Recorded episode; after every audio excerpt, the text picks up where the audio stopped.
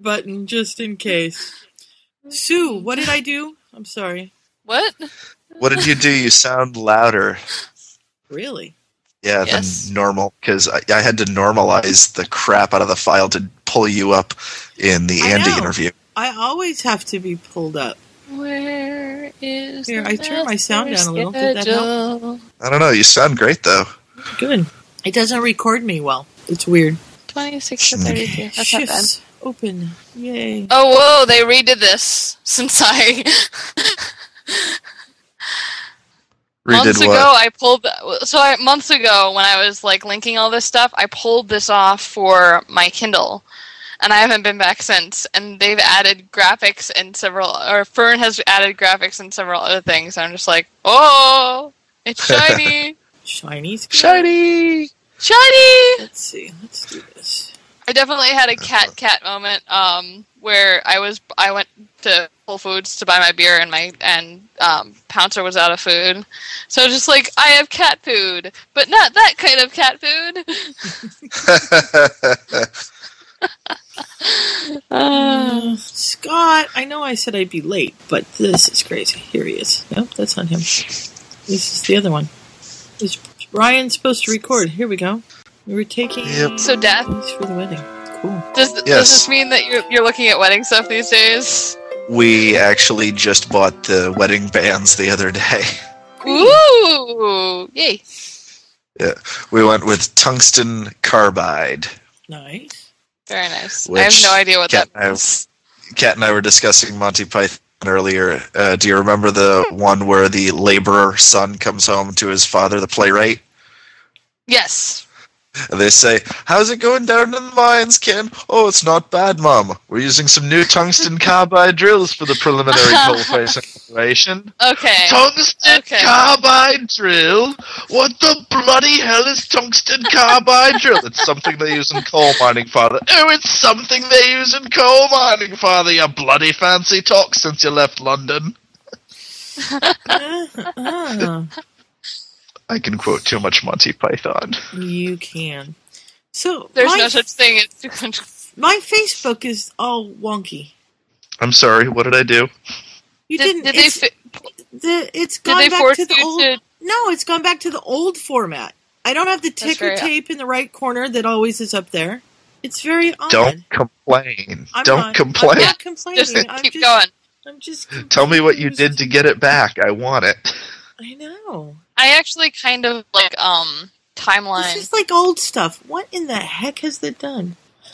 I'm gonna be right back. I need more beer. Okay, My poor mother very good. blew out her other knee last night, so she's in all this pain. Oh no.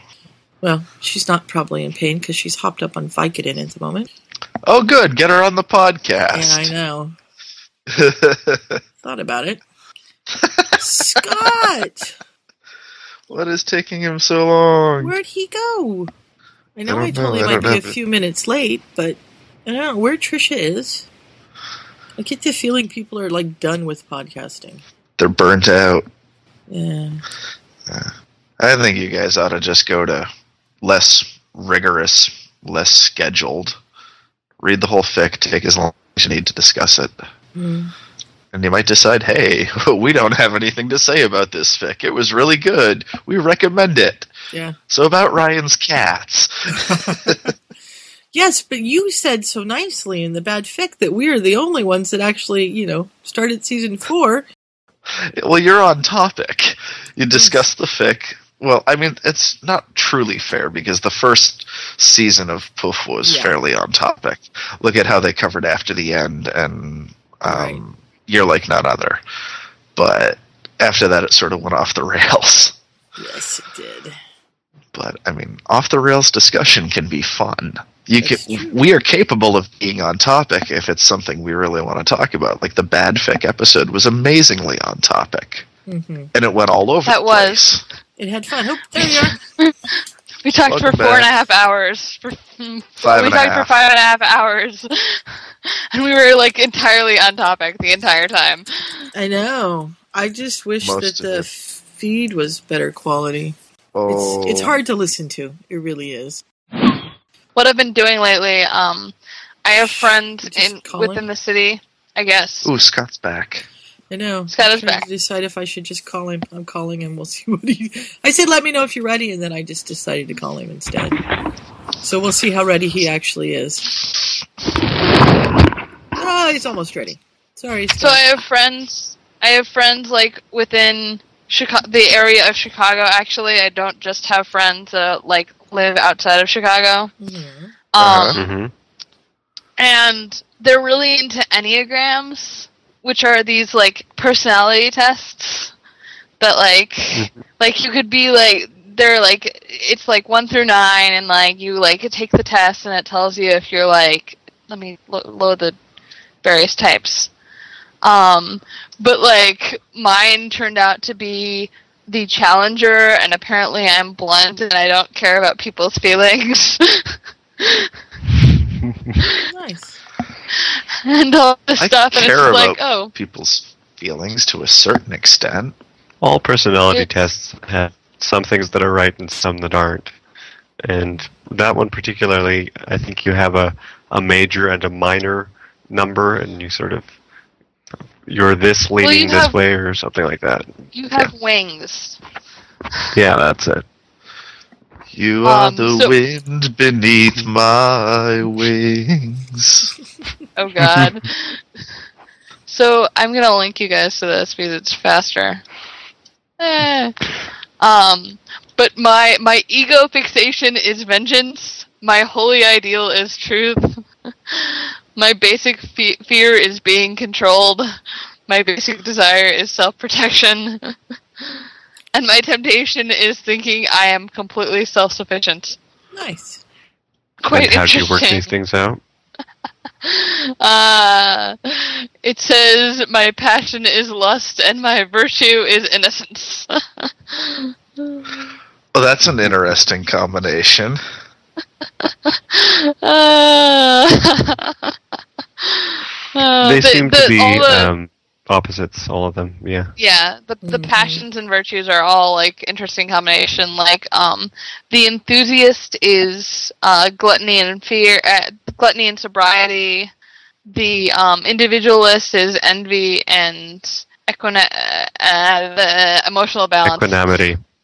Yes. Equanimity. The loyalist is fear and courage. So yeah, they're opposites, or kind of continuum things or something. But they keep forward me, forwarding me more tests. I'm just like, I've taken the test twice. It scored the same thing. We don't have to keep ta- taking the test. Yep. I'll have to look at this. Yeah. uh, Apparently, you aren't really supposed to take like online quizzes and things with it. You're supposed to really go through it in a workshop or with a book or things like that, so you can work it out properly for yourself. I've never done Yeah, it I've either. I don't actually know where I am. yeah, it's definitely interesting. Mm. But it makes like the challenger, quote unquote, is it makes sense for me, I guess. So. Hmm. Uh, but yeah, that's been my week.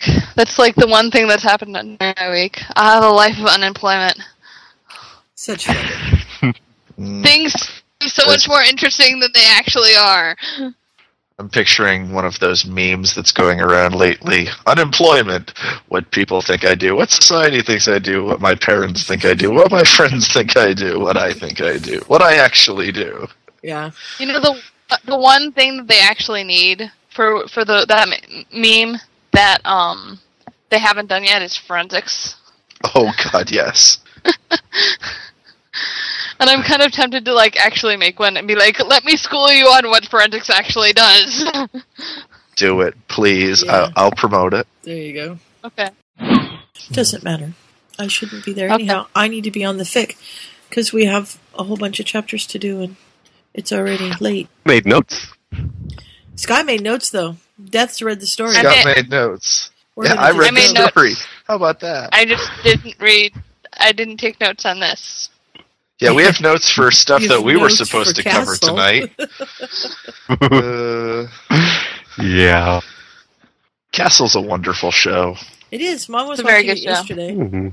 Oh, was she? Yeah. And then she switched it for I guess she finished it and then we watched NCIS and then after NCIS Mom put on Jon Stewart and then I got a frantic phone call from Kat because apparently we had an earthquake. Who knew? and I wasn't online where I always am, so I must have been dead.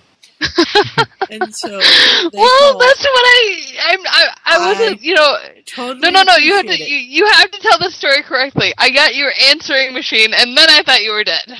Oh, okay, yeah, oh no. yeah. But you have to 'Cause understand, I was just we're like- both crippled. The phone rings. We look at each other. Ah, if it's somebody that cares, they'll leave us a message. You left a message. I got there.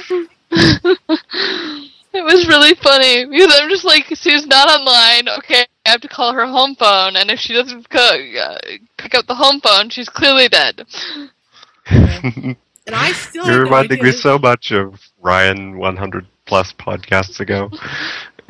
yeah. Well, and It's then the Ryan, point- Ryan sends me a message. I never, never get phone messages from Ryan. I got a message from Ryan today, but it won't open on my phone, so I have no bloody idea what Ryan sent me. So I sent him a little text message. What did you try to send me? It won't open. He's like, I'll tell you later. Like, okay, it must not have been important. I don't Is he know. on Skype? He is now. He's, he's still on Skype. You can ask him now. He did come back. You never know. Oh, jeez, jeez, jeez, jeez, jeez, jeez. What, what, what, what, what? Over overflow of foam. Oh yeah, too much beer. Blech. Not too much beer. It just sometimes hits the thing wrong. Too much agitation.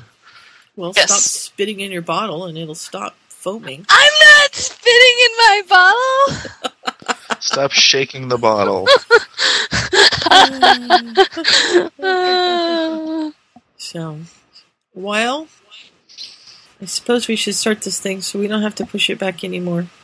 Because I've already confused poor PS. 'Cause She Okay. keeps, It's not Yeah. very Keeps- hard to do. she keeps looking at the schedule and I keep telling her, no, it's not right yet. I have to go change it again. She's like, well, hurry up. What's she trying to get on? Yeah, so she's supposed to be on next week Ah, for the finale of shifts. for the finale of Yep. shifts. Hopefully. Very good. Well, I've got a few thoughts on shifts, so why not start the call? Okay. Or start the podcast, or do the Something intro, like or that. whatever the phrase is this week. whatever we're doing. Kat, do you want to stay until Kelly gets here? Once Kelly gets Sure. here, we'll have too many people, yeah, you can kick me off when and Kelly. And then it'll here. go. Blech. Actually, actually, no. Kick, kick me off now. I'm gonna go do. I should actually write tonight. Okay. Yay Well- for the writing! It was nice yakking at you, and I It really was. do, Do you have any- appreciate that you called to make sure I wasn't dead. Yeah, mm-hmm. I, It's I always you good to know, know. I Sue, I really care about you. I really don't want you to die. In an earthquake that nobody felt. nobody worked at work had a clue. Well- nobody knew. to be fair, so so you know, Mooney of course links me like ten thousand things a night, and I'm just like, you know, kind of ignoring it, and it's just like Oregon got an earthquake, and I'm just like, Oregon got an earthquake. I must call Sue, but Sue's not on. Oh my god, like freak out. Yeah. uh, So Sue's not the one moment. with the near-death situations. Sue has alpaca and chicken stories, but no Yellowstone stories. no, but I. Hey I now, tracked hey hey now. She did have that ru- runaway tractor. And I did have a tsunami the weekend that Kat came to visit me. That was fun. we were supposed to go to the coast, and we decided it would be wise not to. That's due to the colliding Probably a forces good of idea. Pofwa. Yes, that's true. Yes. Scott brought his Mm-hmm. family with him, so that negated the colliding forces of Pofwa. Apparently. Yeah, there- There was a tsunami the day after we went to the coast, or there was a mudslide or something. Yeah, there was a It mudslide. would have made it impossible for us to go to the coast anyway, but Yeah. waited. So the coast will come to you. We snuck in there. Yeah. We made it. I'm coming to Boston in April. Watch out. Run for your life, no. Beth. Run, run. Uh, it should be fun. But I'll let you guys go and, and have fun. All right. And I should Do you have any write- general thoughts on shifts? Have you read shifts? No, I, I I was busy taking notes on Castle and being all prepared for Castle. Well, you'll be extra prepared next week then. Yes. So, you know, hey, guess what? I don't have to. Uh, I don't get to podcast around. This is actually this is the first year I'm not podcasting around my birthday. Aw. Ooh. Boo. Happy birthday. I'm 23, Woo! but I am Just drinking, and I will be part of the intro on this. So you know, I have I have been drinking on the podcast for every year since I turned 21. Okay, as long as you've done There that, you go. good to go. Yeah, that's all that matters. Priorities. But Enjoy yourselves, Alrighty. and you can cut most of me out. Why for would we do that? Except for you What? playing in the beer foam. We have to leave that so we can prove that you were drinking. Yes, the beer foam, phone Oh, has dear. gone down. I'm quite proud of it. Yay. But now I'm put your finger now in I'm it? going to no. Just- That's just nasty. I don't know where my finger's been. That Okay, just wait, made you the have intro. To, you have to wait for just another minute now because um, I have to. Oh no. what do you have to do? Start the recording. I'm confused. Um, I'm not. I'm I'm not sorry. recording that. I'm to- Ryan. What have you done? That's always a good phrase. This is, this is like Scott and the Knickers thing. Like I'm not repeating it. okay, it's not as funny You as it. snooze, Never you mind. lose. Nothing. He somebody sent him something that he thought was funny. I got it. I figured it out now. No worries. Okay, I'm ready. I know something funny. Do you know so there something was this guy who was supposed to record a podcast one night, Yeah, and you can yell at him if you want. He's he's home. It looks like. Uh, okay. I know. So. I just said remember. to him, Well, no, he so doesn't wasn't- remember. doesn't- and he also it was supposed to be date night with Danielle, and apparently that got canceled. So I feel kind of bad. So I'm not gonna like yell at him. Hmm. But I definitely, Death, I like the, the square toasting flutes because my Mhm. opinion matters most of all. Apparently. I think they're a little bit different. I've seen ones without bases that have the uh, a cradle to set them in. Something like that just seems like it Hmm, would be yeah. broken very easily. Yeah, and it would spill really easy. The fa- Mhm. the favorite um the the favorite rings that I've heard of is somebody got um while loops enga- uh, engraved on the inside of the band. There are no coders on this. Oh So- no! Oh, not, yeah. Seriously? Am I like way too Ouch. late? Ouch. My brain No, it- I hurts just, on um, that one. I was reading and missed what exactly you said. It took me a moment to decode the phrase while loops, but yes. I have actually Uh. taken that occasionally. I don't remember my context. It's been so long since I've actually taken a programming course, but I know enough to know that's bad. I have no idea what y'all are talking about, so I'm just gonna sit here in my Just corner. grow. Well, it, was, it was like it was like while alive, love, and then their partner's name, and it's just like that's kind of creative, but I would not do that. It's uber nerdy. Woohoo, geek! Of course, it's, It's a uber programming nerdy. thing where you set up this code so that while something is true, something else will happen. So if um, if somebody's Well, checked this box, zero. this section of the page will show up. If they don't have the box checked, then it won't.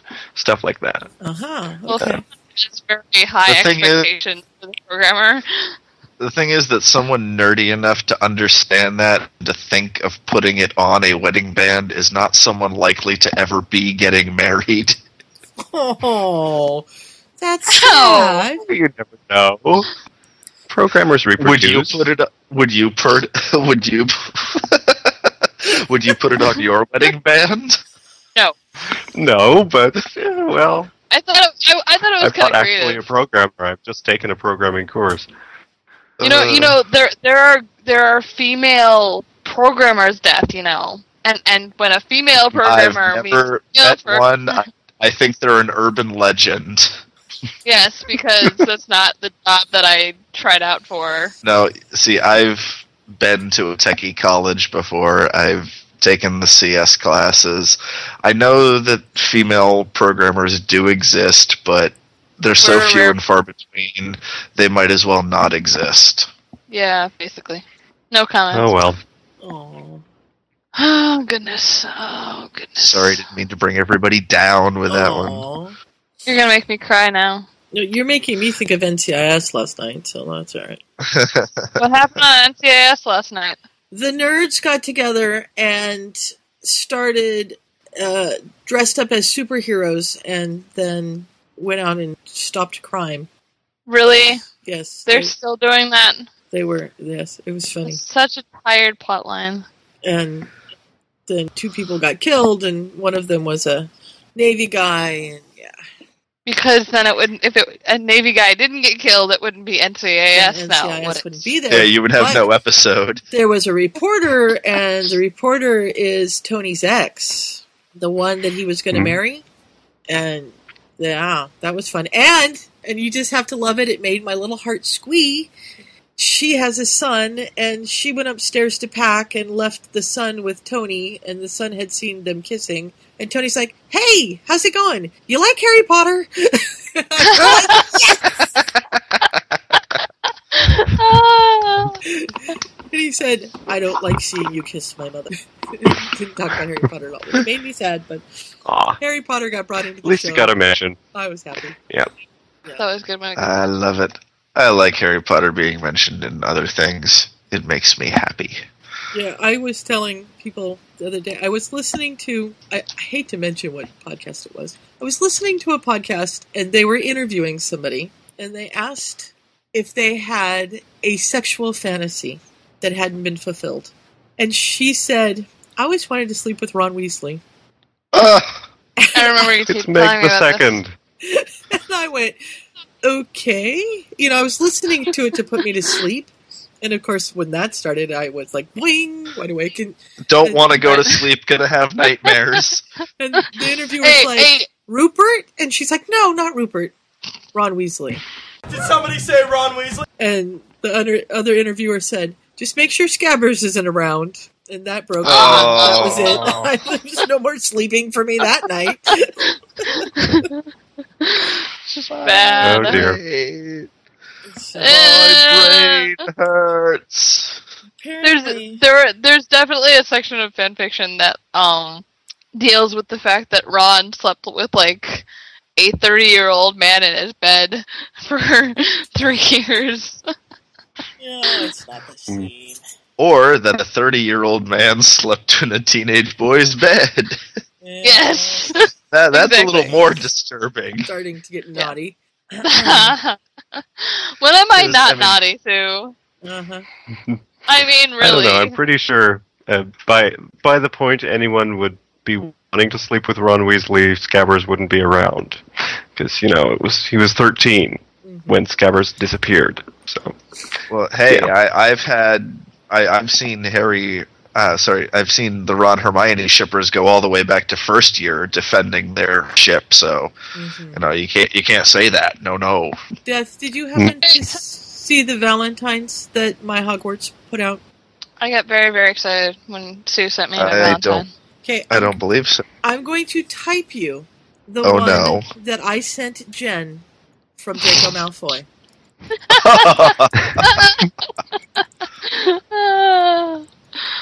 I remember From that. who? Someone say Draco Malfoy! Oh man. It's just not right. That's really just not right. several of them have options like that. Uh, yes. At least two or three have um, AVPM op- options too. Mhm. See, that's not right. Oh, Mm. they were. Some of those were funny.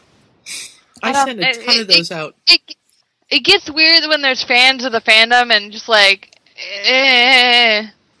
People making the stuff kid- and they're a little kid- too much into the fandom. I will say that one of these days I'm gonna go on a rant um about shipping wars and things, and it might be if you give me enough alcohol, it might be on the night that you know we do good fic. Oh, dear. Or it could be on the follow up to Bad Fic. You never know. You hmm. never know. Sounds like fun. The Bad Fic discussion was so much damn fun. You guys, That was yeah, so- it sounds like fun. You guys sounded like you had a ball with it. I, I don't like. I, I just remember t- like we were, we didn't even like it wasn't any work. It was just us talking. Yeah. Well, and I loved at the end, Death Roll kissed everybody goodnight. And I said, "I love you guys." No, that was it. Yeah. No, it was Uh, both. It was both. It I was remember the both. kiss. Well, what's funny is that Kat was drunk enough to say she loved us too, Uh, yes, I and, was. and, and P.S. was like, "I love you guys too." Just going along with it because she was medicated. I don't know what she was medicated with. Yeah. I have no idea. I think it was just cold meds. But but wow, times. that was and Kat, that was Kat was like, and for the benefit of the sober people on the call, which is P.S. and that other person. Poor Rena. well. To to be fair, to be fair, she left like four hours before, it was two. And I had I, and I had had an entire bottle of wine since then. Oh dear. Did math on it. I figured out I was drinking a normal sized bottle of wine every three hours. Wow. So I wasn't really I'm drinking. amazed you guys were at all coherent. I was drinking excessively. I just drank a lot over a long span of time. hmm I did, yeah. It, I wasn't drunk. It was just you know we were They Very I don't know that last were hour. That, that last hour, I was pretty drunk. Well, in, man. It was so fun. which one is it? One of the podcasts that it must be the one that I'm editing right now because it it stars Death Roll and PS. Oh boy. And at one point, PS says, "I can feel myself being drunk." Like, this is bad, so bad. Myself being drunk. Yeah, I can So I haven't- being drunk. I, I I haven't told you or Scott yet, but one of my the, the, my oldest kid, I finally broke down and wrecked Puffo Exchange to her, and you know and she, she can listened. find Puffwa from Puffwa Exchange, right? Yeah, no, but she's 18 in April. I'm not really worried about the explicit part. And she's like really into Doctor Who and and Babylon 5. I introduced her to Babylon 5 and she loved it and Firefly and all that stuff. So I figured like it, it'd be okay for her to, you know, listen to Puffo Exchange because she's not really all that into Harry Potter, but she likes the sci-fi stuff. Mhm. So she listened to Drunk Cast essentially, Great. and her reaction was verbatim, "You have weird friends." Mhm. And my reaction to that was, I have weird friends because I'm weird. Oh, well, here you go. If we're going to exchange teenage stories. My sh- former student was online last night, and I said, Ooh, give me your email address and I'll send you a Valentine card. And we were talking back and forth, and I said something about sending Valentine cards and sending naughty ones, and he said, Oh, I bet you send it to Trisha. And I'm like, Oh, he's been listening to the podcast. This is very bad. Very, very, very bad. No, actually, I sent it to Jen. Trisha got Snape. Go on. I can hear Everyone should squeal. have Snape. Yeah, well, Trisha's. And particularly Heather got Oliver, of course. Yes. Did you send her one too, Scott? No, I didn't end up doing it. I And may Kat tell got the Weasley yes. twins. hmm They didn't have one with just Fred, or I would have sent you that. But Mhm. It was so sad. Why do they always put the twin the twins together? Fred is so much cooler than George. Aw. Why did Fred have to die? Et cetera, et cetera, et cetera. Because he was too tailspin. cool to live. He was too cool to live. Yep. Fox ears, fox ears, fox ears. Yes, I know. Foxers. Yep. There's another one. Where Fred Is there lives. really? Well, it's the one that it's one of Pika's, and one of them dies, but we don't know which one, and then comes back and inhabits the other one's body, and they talk back and forth. That's between- no, that's just weird. Oh wow, that's I think I've read sounds that. like a bad fic. It's actually kind of fun. Okay. It sounds like fun, but it, it it sounds like not such a good fic. I actually Yeah, it sounds like it that could be a bad fic. Yeah. I um I'm I definitely struggle with who I'm gonna kill in my fic. Like this is definitely just like one of those like I don't want to kill Except for because Hermione. He didn't have any trouble killing off Hermione. I didn't have a plot for her. I did not have a secondary subplot for her. I, I will say that I am I am like that with one of the main characters in my fic. Yeah, go ahead, Kat. Tell us all how much fun it is to write Hermione. Oh, I hate writing Hermione so much. She's so whiny. Let me ask you this question. Let me ask you this question. I'm just, I want to strangle her at this point. Like, ser- like seriously, it's just like, what? Oh dear. She's, reduced, she's reduced to vowel sound. Go right, Kat. We'll start this podcast or Death Row's going to be up all night. Okay, yeah. I Oh, wanna hang out on whatever. I have I have nothing to do tomorrow and after the day I've had. Oh my god. That's right. Bye bye. Did they I'm interview you anyway? Uh no, no the uh, the people that I was supposed to meet with uh, had other things to do. So it was uh, for those who don't know, um, let me just say when you're going to a job interview, double and triple check what time you're supposed to be there because I arrived 30 minutes late for my job interview today. Yeah, that sucks. Hmm. Not good. No. Okay, I'm gonna go right and try not to kill off Hermione because I really Okay. want to. Uh, I'll help you out if you want to. That's okay. Just write Stab, a little stab, AU stab. chapter. Get it all out and then go back to the real thing. She's actually not the person that I want to kill off, but Yeah, I'm well. not spoiling for But she'll for make a good substitute. Yeah, I just kind of envision me like torturing her for a while. Stop asking questions. I'm imagining a series of um, side stories where various characters die whenever they're being annoying. Ooh, ooh, Oh, well. this is like crack. I have an I, I have a plot buddy now. Goodbye, Kat. All right. Reminds me, Bye. You're welcome. Bye. reminds me of the cracky sort of fic that myself and my first beta started writing many years ago. Uh, the Curse of Loki Trickster. It's a seventh year post Voldemort fic uh, in which the Slytherins are bored, so they decide that they're going to have a little contest to see who can kill Ron in the most creative way possible. And Loki gives Ron nine lives so that they can do it.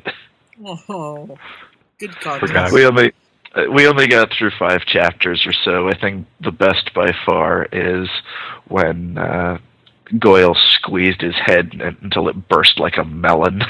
Ooh, yuck. I didn't say the cleanest. I'm not sure that's even physically possible, but uh, maybe. Everything is possible for Goyle, man of action. Goyle rules! well, you know what I think? I think I need some chamomile before my slumber. Oh boy. So, I think the fun part of that. For January 25th, this is episode 159 of Potterfic Weekly. Welcome to the place where the story never wins. Happy birthday, Kayla! The next time, yeah. Previously on Potterfic Weekly. Where would you like to start, Sue? Well, let's start at the beginning.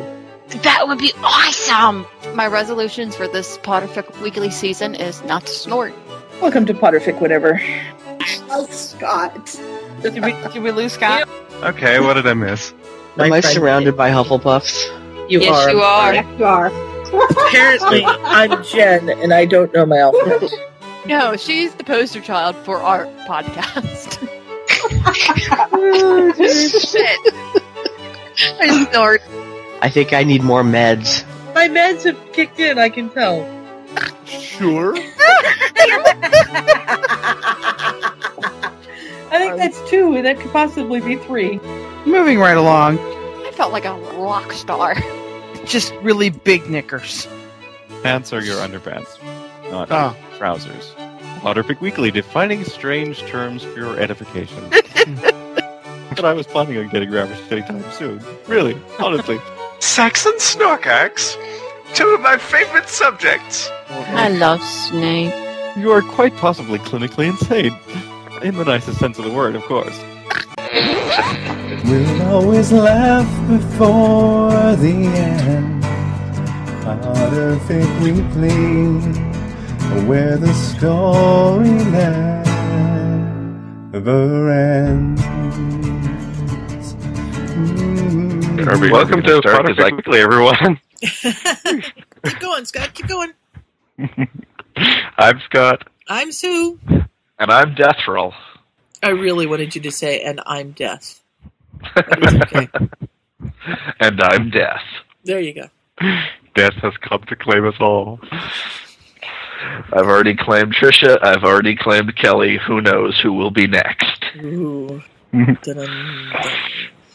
So this week we're So there is covering chapters 23, uh, 26 through 32 of Shifts, unless we get going really well and blaze through everything. But uh, we're expecting not to because you know, we're us. Um, and we're already an hour late. well, well, there is that. Yeah, well, So things pick up in chapter 26 with um, scrolling to the top of my notes. Ah, yes. Remus and Tonks have just had their first major kiss, and she wants him to promise that he won't regret anything. And he says, Absolutely, of course. And then he goes home and he immediately starts to panic. of course he does. He's Remus. That's what Remus That's does. what he. That's what he always does. Oh my God, I'm a werewolf, and can I possibly indulge in this? Mm-hmm. Mm-hmm. And he has weird allegorical dreams involving a park, which is, yeah. Dappled But there you go. gold and bathed in sunlight. Mm. Yeah, and I love that it has students from both Hogwarts and Smeltings playing games together. That was cute. Yep. And, and it's got all the, Or you know, switching back and forth between Dora and Dora Lewis, and yeah. hmm The Weasleys are having a picnic. Uh, McGonagall's watching a flower braiding exercise. James and Lily and Peter and various other people were there, and yeah, yeah all sorts of stuff. yeah. And, and Remus is, you know, just going home. And Neville comes and says, honestly, Professor, it's just a boggart. And he ridiculouses it and it goes away, although it doesn't laugh. So, or Remus doesn't laugh, but yeah, It's a dream sequence. It doesn't have to work. it doesn't have to be right. So. hmm But he goes over to her place after school every day and stays for a couple hours, and they talk and hold hands or sit on the sofa with their arms around each other. and they have a little bit of trouble coming up with stuff to talk about instead of just sitting there cuddling and kissing the whole time. Mm-hmm. Like, This is, this is weird. What? How do we do that? Well, I get the sense that Tonks really doesn't mind all that much. Oh, w- oh, we have nothing to talk about. Oh, isn't that a shame? Okay. Mm. I, Yeah. I get the sense she doesn't try very hard to come up with conversations. Yeah, that's true. Yes. And now when Dora Lewis comes to for lunch, she kisses him on the lips instead of the nose when she leaves, which Mhm. is a major thing, at least in his mind. Yes. hmm And then we have uh, Harry's Quibbler. Harry Potter speaks out Mhm. at last and tells the truth about he must not be named and what happened the day he returned and everything. hmm And, And, uh, there's a whole big meeting and all sorts of uproar at Grimmauld Place, and Yeah. and the whole thing, hearing it again, um, although I think he must have heard it before, reading it in the paper somehow makes Sirius furious about the whole thing, Mhm. and he just lashes out at everybody, and Tonks ends up slapping him, him in the face because uh, he's being mean to Remus and all sorts of stuff. hmm Well, he's taking it out on Remus because who else does he really have to take it out on? Right. And then it turns out that he can take it out on Kreacher, which isn't good. Mm-hmm. No. And he, uh, One thing I, I've had the question about Kreacher reading through the whole fic, and I have read the whole thing, and I don't have any notes, so I'm going to rely on you guys to hold my hand as we go through this. But why was he never forbidden to touch anything? The problem is he's always running off and uh, stealing this or that. How come we, Sirius hasn't forbidden him to touch anything? Well, he can't forbid him to touch anything because then how can he clean or whatever it is he's doing? He doesn't clean, though. Uh, yeah. And they don't know. They just think he's hiding. He's actually going off to the Malfoys.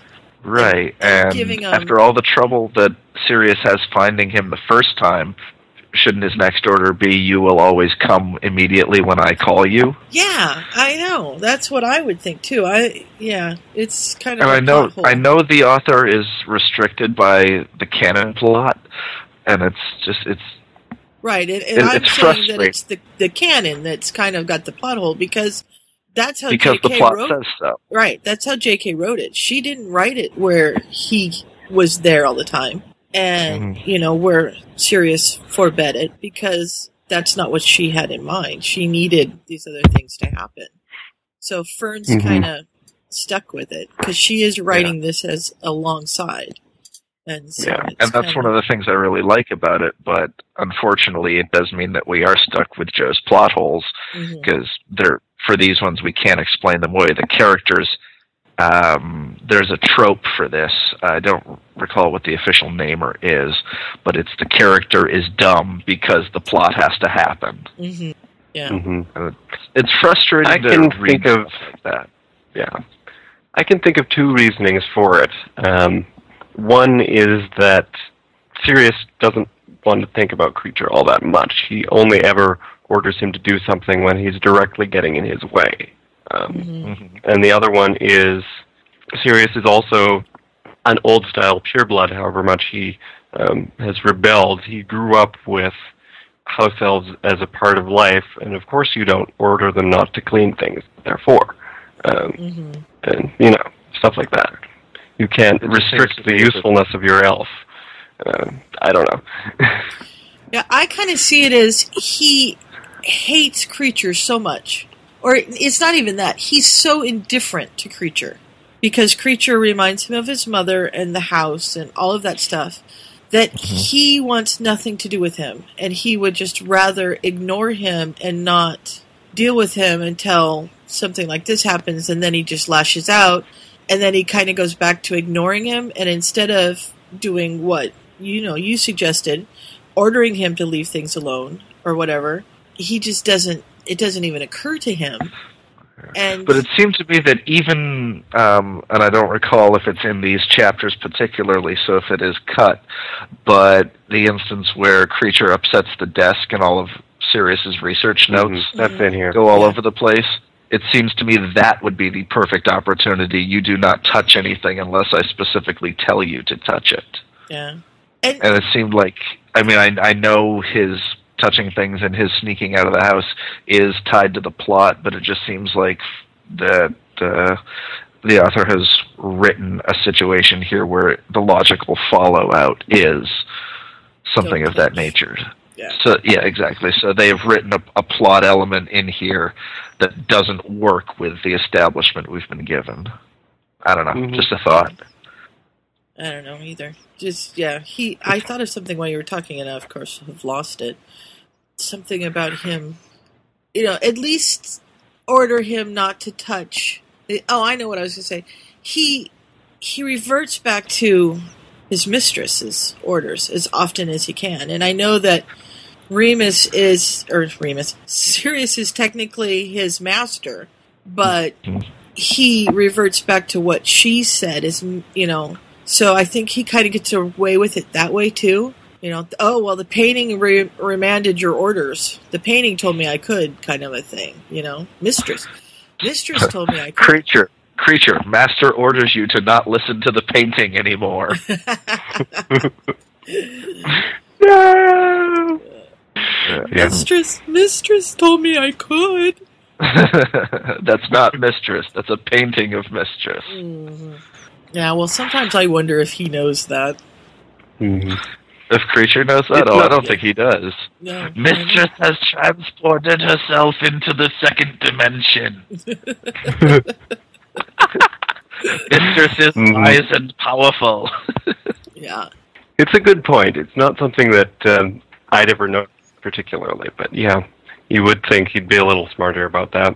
hmm I guess I'm doing some of the similar thing. I basically ignore Kreacher until he shows up and bothers me, and then he goes away again. Yeah, Mhm. that's the way it works. So he ends up because Kreacher taunts him, and he ends up throwing him into the stones of the hearth and bruising his hip pretty bad. And Mhm. that kind of snaps Sirius out of it a bit because he's, you know, I didn't mean to do that. And Doris says she'll check on him, but yeah, that's not going to work. Mhm. And you know, Doris says he's got to learn, meaning Sirius, he's got to learn to control his temper. And Remus is like, "Do you think?" So, Well, keeping Kreacher around isn't going to facilitate that. no. And Yes. I don't know. The, the whole thing with Kreacher just bothers me because in the canon, one of the is well, why don't they just free him? And it's because he knows too much. Mhm. Well, why don't they just logically follow that train of thought and confine him as much as possible, restrict him from being able to spy on the order, demand that he stay in an oc- unoccupied room at all time? Well, and, and don't they kind of do I that. ask these sorts of logical questions. Right. They kind of do that in um, canon when they send him to Hogwarts. But, right? I'm remembering this right. They do send him to Hogwarts. I think Who's so. him? Yes. Um, It was him. Kreacher. Kreacher. When after Sirius dies, though. When Harry inherits him. Do they send him to Hogwarts? Cricket. Yeah, because he and Who Dobby are remembers the supposed canon? I know. He and Dobby are the ones that are following Malfoy around to try to find out where where he's going when he's going up to the Chamber of Secrets in Book Five. Mm-hmm. To get Room of requirement. Room of requirement. Yes. Sorry. Um, So. and in book six, you mean? Because Harry and his gang were the ones using the room of requirement in book five. Um, I thought that was just Dobby. No, I think Kreacher was there too. Right. It's have to been so long since I have read Half Blood Prince and Deathly Hallows that I would need to refresh myself on them. All right. Well, you guys go back to the Mhm. thing, and I'll pull a PS and I'll Google it.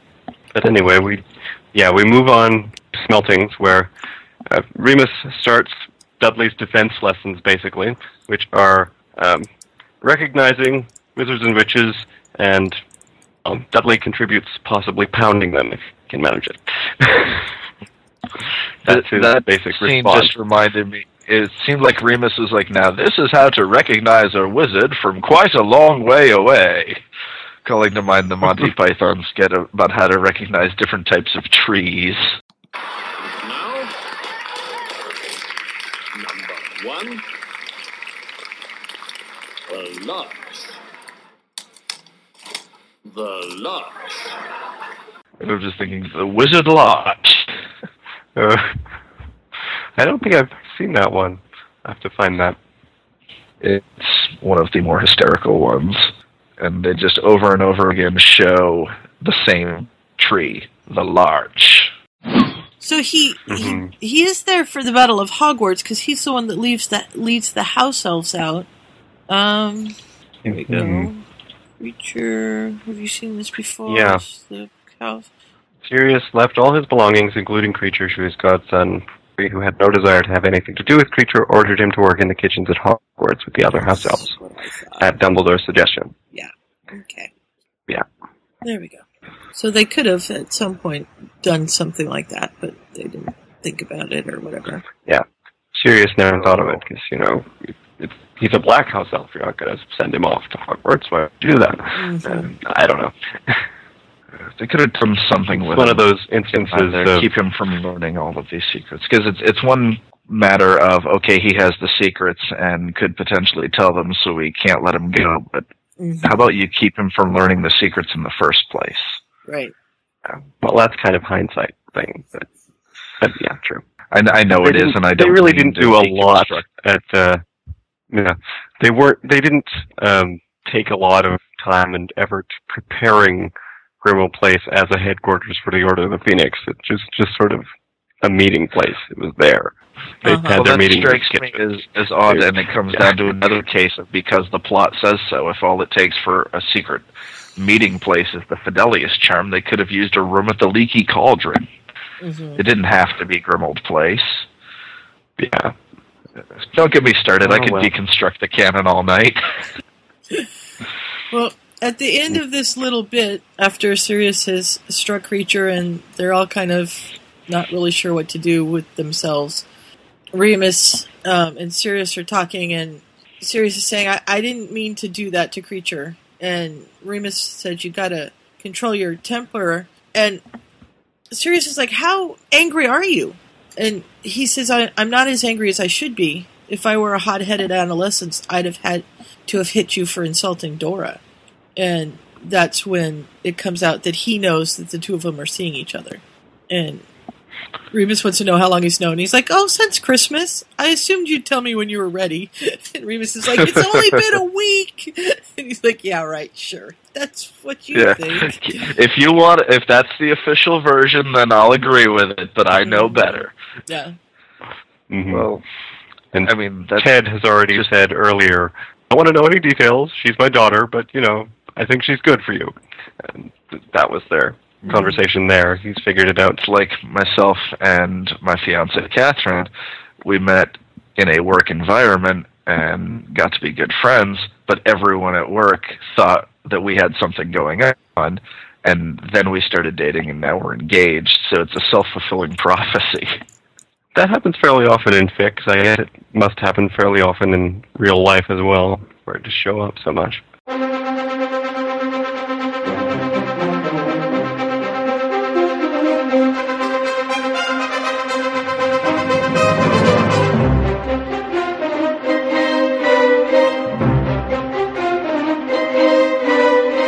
Hello? Da-dum.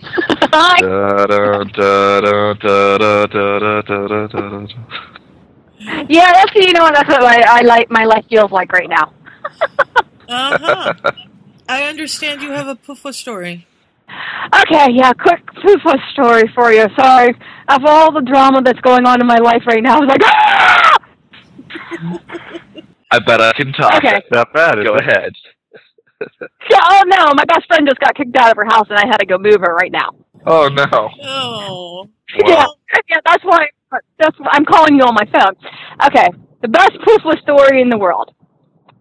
All right, y'all know that I like to run. Yes. So I went, Mhm. I went running today. Came back, ho- came back to the office, cleaned up with my baby wipe because it was too long for these people. So I do the baby wipe thing. And so I come back. I'm feeling a little sore. I'm like, oh, I got this new Tiger Balm stuff. I'm like, I gotta try this out. So I go back in, I go back in the bathroom and I, I rub it on my legs and, and a lady that I work with, she, I'm like, oh, I'm trying this new Tiger Balm. She goes, oh, my husband uses that. She goes, it really smells. I'm, I'm smelling it. I'm like, it's nothing bad. A little mentholy, nothing bad. Get to my office, get to my cube. I'm like, holy shit, my legs are on fire. I'm like, oh my god, it really fucking hurts, but it feels good. And then I and I hear someone going, "What's that smell?" I'm like, uh, crap. like, ah, no one's here. And I'm like, then I had to go and help a guy out. And the guy, the other guy, I go, well, and I go to in his cube, and he's like, "What is that smell?" I'm like, "It's me, okay, it's me, it's Tiger Balm." then I passed the house, uh, one of one of one of one people I don't even know. They're like, "What's that smell?" I'm like, "Oh God!" You're like a commercial or something. I don't know. and I talk to my cube, and then all of a sudden I go, I get like four people going, "What is that smell?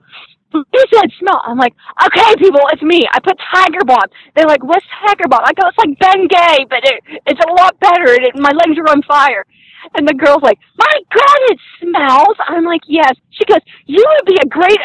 She goes, "You're like a m- weapon of mass destruction with that smell. It's like pepper gas." oh my god! I'm like, okay, after this, so I go, I go back to, I go back into the bathroom, get the baby wipes out. So I clean, try to clean that off. The stuff burns even more when you try to clean it off. Yeah. I'm like, oh, Well, yeah, you're applying alcohol. I'm like, oh my god, baby wipes in this doesn't. What the hell are you doing, you stupid idiot man? Sorry, I'm driving. I'm like, oh my god, these hard. I'm like, okay. Well, they're all, then I get like five people come back to my back to my cube and go. They're all like, "What is that? What is that smell?" I'm like, "It's me, okay? It's me." I'm gonna put a big old sign. They go, "I put Tiger Balm on. I will never do it again. I promise." so I go back into the bath. So I go back into the bathroom, wipe off my legs again, then take take the wipey and wipe off the insides of my pants just in case. Oh man. Yeah, never, ever, ever again. How do your legs feel? How do you feel? Fantastic. That was such So- a Jen line right there. It was so perfect. So, so what's the verdict? Was it worth it? Oh, it was so fucking worth it. it was. And I just, because I, I had someone complain that I take too long during lunch, and so I stopped taking. So I had to stop taking a shower, and I'm like, you know what? You can just smell me for all I care. But I'm like, you know what? I kind of would like to get. So that's why I did the baby wipe thing. I just felt so bad. the, I, um, I the girl beside me. I'm like, Lindsay, I promise I won't do that again. She goes, My God, Trisha. She goes, It was like getting hit by mustard gas or something. I'm like, How in the world would you know about mustard gas? She's like, She's like, Yeah, good point. The tiger, it's not that bad. It's menthol. I mean, this stuff. Oh, I mean, after a while, I smelled like a cinnamon stick. Who doesn't like cinnamon? people that work with Yeah. Trisha. And that's what he. I mean, you should have told them. They were like, I had this one guy. He was like, I mean, across. I mean, across the office. He goes, I could smell it at my at my cube. I mean, he's literally probably a hundred feet away, and he was coming like like a little dog. He's like, he goes in my neighbor's cube, and comes, and hits mine. He's like, I think it's you. Then he goes in the other neighbor's cube and see if it smells in there. I know it's me. Leave me alone. Wow, sounds like fun. Oh yeah, then I have dinner. I'm like, oh right. I'm like, I went to the Y and I ran again, and I'm like, oh right, I'm going to get this done, and or, I mean, I'm like, I'm going to go. Be, I'm like, I can't wait to tell Sue and and everybody else about this. And my girlfriend's like, my mom kicks me out. Come get me. I'm thinking, oh shit, I don't even know where you live, where your mom lives. So she's giving me she's giving me the address, and I'm trying to find it on GPS on my phone, and I can't find it, and it's just like she's crying. And I'm like, oh my god. Where did you put her? Um, she's not she's not with me. Uh, she has she went she has another house that is it's a really big drama. I mean, when I say drama, huge drama. But she has somewhere else. That I just had to, I came and got her her stuff. Oh, and then the ki- the kids let the cat out, so we had to find we had to go find Mr. Fluffer Pants. That's the cat's name. uh, What's the cat's name? Mr. Fluffer Pants. This is wrong. I'll tell you how wrong it is. Alex just gave me a dirty look. Go ahead. You can call Mr. Fluffer Pants. Oh no. I mean, like my day is just like I'm like I was having such a nice day too, and now I'm like, well, other than I'm I I, I almost killed everybody in my office with with tiger balm, but oh shut up, Lauren. He's in the back. He's laughing at me. Hi, all It's okay. It is. Sue says hi. Hi, Sue. Hi, Sue. There you go. So he's not even in bed. We're we're, we're at the light waiting to get waiting for the light to change so we can go home. Okay. Well, we should probably hang up on you so you can drive safely without running people over, and and we can. You- it's okay. Yeah, it's okay. I, I'm from Oregon, where you're not allowed to drive and talk on the cell phone, so this this is very bad for me. Uh-oh. Well, we can, we can do that for now. My, that's okay. But, uh, okay, I'm sorry I kind of abandoned you, but like I said, life just went. It, it sounds like an emergency, and, and it's cool. And okay. Thank I you. love this story. How about that? You what? You I love this story. yes, you had a perfect story. She loves she loves this story. I love shit. I think is what You love shifts. I know this is your story. No, and I'm missing it.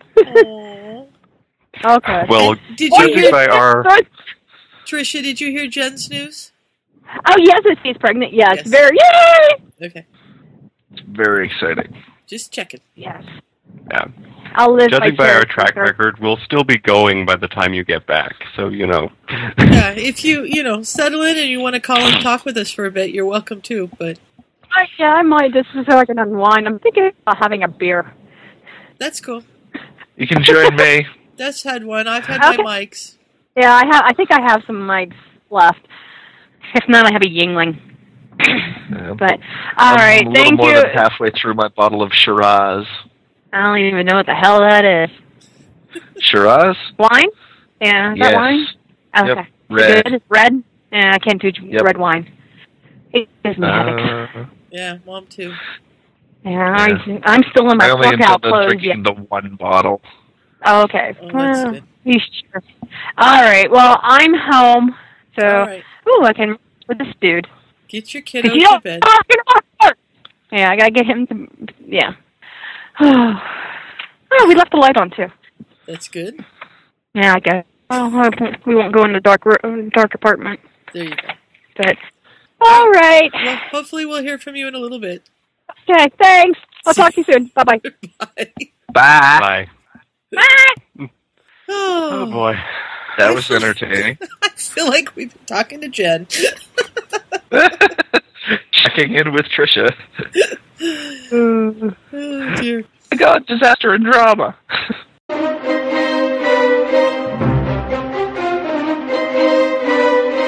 Uh, was there a fic? We we just Was there? Yes, can't yes, even there get was. through this. It's terrible. Uh, it's okay. Uh, somebody bring up a plot point, quick. Uh, Remus considers showing Dudley the Quibbler, but decides that even though he's doing magic lessons with him, it's probably not a really good idea. And Probably Yeah. not. he's uh, He has his recognizing wizards tutorial and uh, decides to pound them there in the park. And then uh, Remus goes off Aldrin and meets up with Oliver for a little while. I have marked down in my notes Heather's favorite scene ever. yes. Remus and Oliver in the same scene. Woo! Woo! Doesn't get sexier than that. Yeah. And uh, And there's nowhere to go from there. yeah, well, they're talking about That's whether or not end of Peter is alive, Right and and Oliver says, and the Ministry won't listen to you because you're a you know, and Remus is like beginning to think that a you know is now a uh, symbol for a wizard, and then he realized that it meant werewolf because he's so used to dealing with Dudley that it, you know, Yeah. poor Remus, he's confused. No, I love this bit though.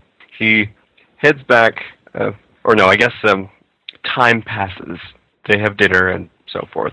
But on Wednesday night, he heads back to Grimmauld Place, and Walburga starts off on her usual thing, and Phineas shows up in the portrait and just stops her. Cold. He's the only one who's ever been able to do that. He just shows up and says, "Oh, you're tiresome," and she is just shocked and quits. Yeah. She has. That was uh, Sirius' mother that he Uh-huh. stopped. See, I like that, and, and it, as I remember it now, um, I did like that because he is her ancestor. Right. She was raised to revere her ancestors, so he tells her to shut Mhm. up, and she has to do it. She does it. Yeah. You're Yeah. tiresome. And, the other fun to bit be is, called uh, yeah, go ahead. to be called tiresome is is it's being called gauche. It's something that the upper crust does anything to avoid. Right. Mm. You don't want to be boorish or common. Ew, no, that would be bad. I'm picturing someone with a snooty nose in the air and the perfumed silk to avoid smelling the commons. Mm, yes. yes. Goodness, can't possibly do that.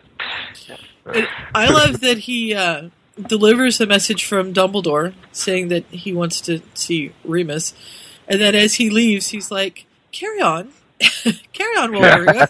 as he leaves the portrait, She starts up again. he starts Yeah. screaming. Exactly. Well, well, he's Um, here and he has business.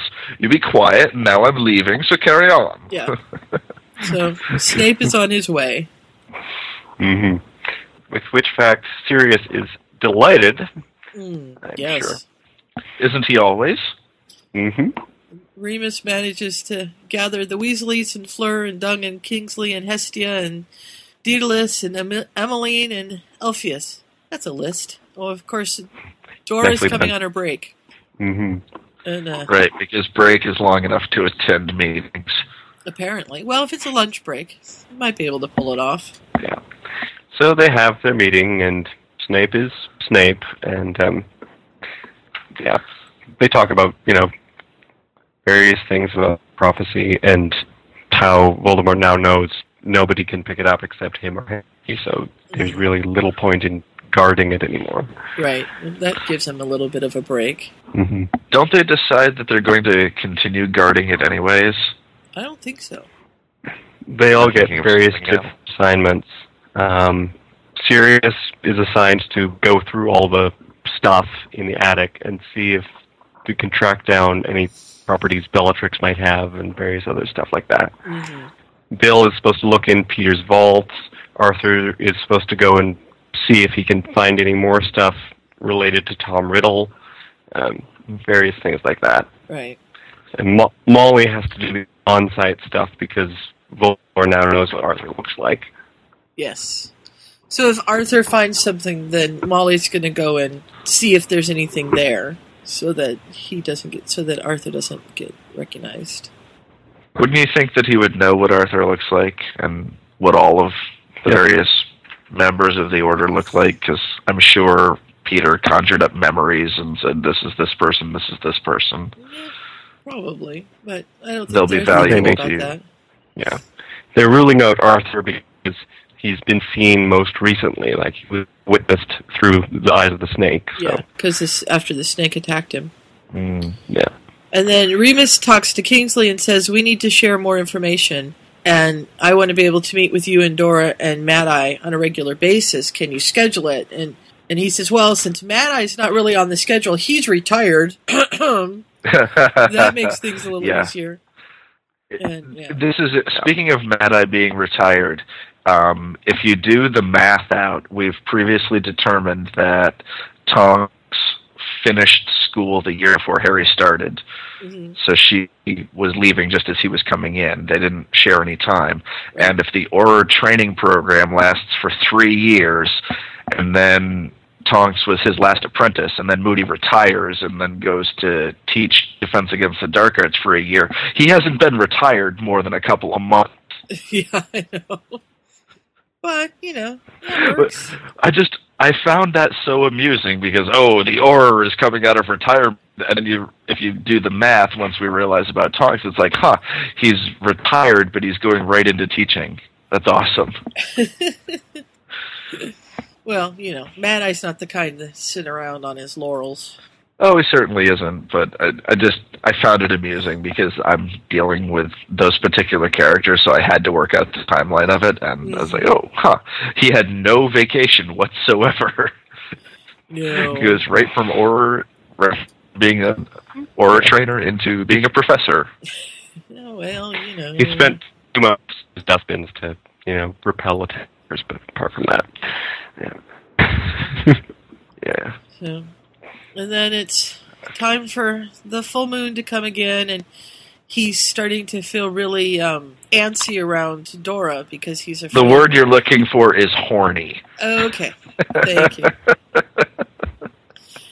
horny, very very horny, and she figures it out and says, "Would you like me to stay away?" And he's like, "Yeah, that would be good." or would you like me to come closer? Yeah. Well, as he says, what I need and what I want are two different things. Yeah, which is a great line.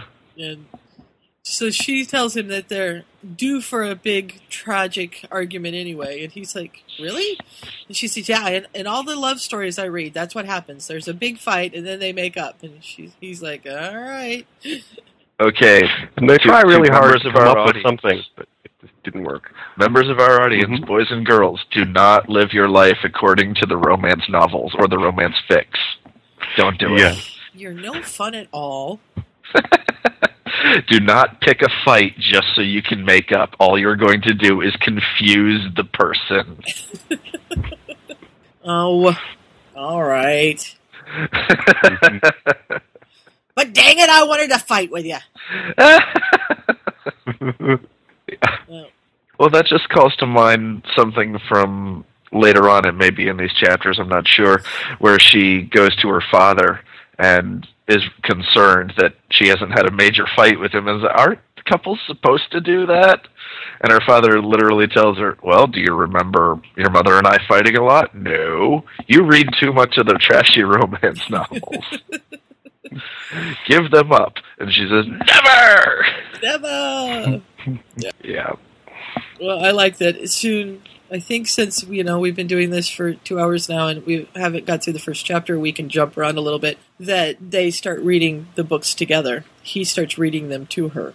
hmm This is her plan. The next time it comes around to Potion Week, so was- they can do something actu- together without being touching. Mhm. Yeah. that actually touching on the whole used to read to her thing i found the or the i'm grasping for the right word here but establishing that they have a pre-established relationship um, struck me as a bit shall we say unnecessary. It i don't know that it necessarily was nec- was necessary to tell the story as it was. I don't know that it was needed plot element. Um, and it was I don't just something that came out of the blue. That they Well- that they had the um Yeah, that he had been they- her tutor, and that they had a, a previous relationship as teacher and child. It's because she has written those stories. Um, so this is all part of her universe, and it that's an, I mean that's some other stories that she's written, and so that's part of the background, and that's why it's come up in this because Okay, because I'm not familiar with the author's other work. Yeah, that's why. Okay, good. Hey, great explanation. Hey, go me. Yeah. And it also, you know, makes sense of, or adds to, I guess. It doesn't, it's not necessary to make sense of, but it adds to Remus's reluctance to go anywhere with this because she was his student and this is just a wrong thing for him to be doing and all of that. It's why it took It's so an long. excuse to an, it's an excuse to invoke the age di- uh, disparity.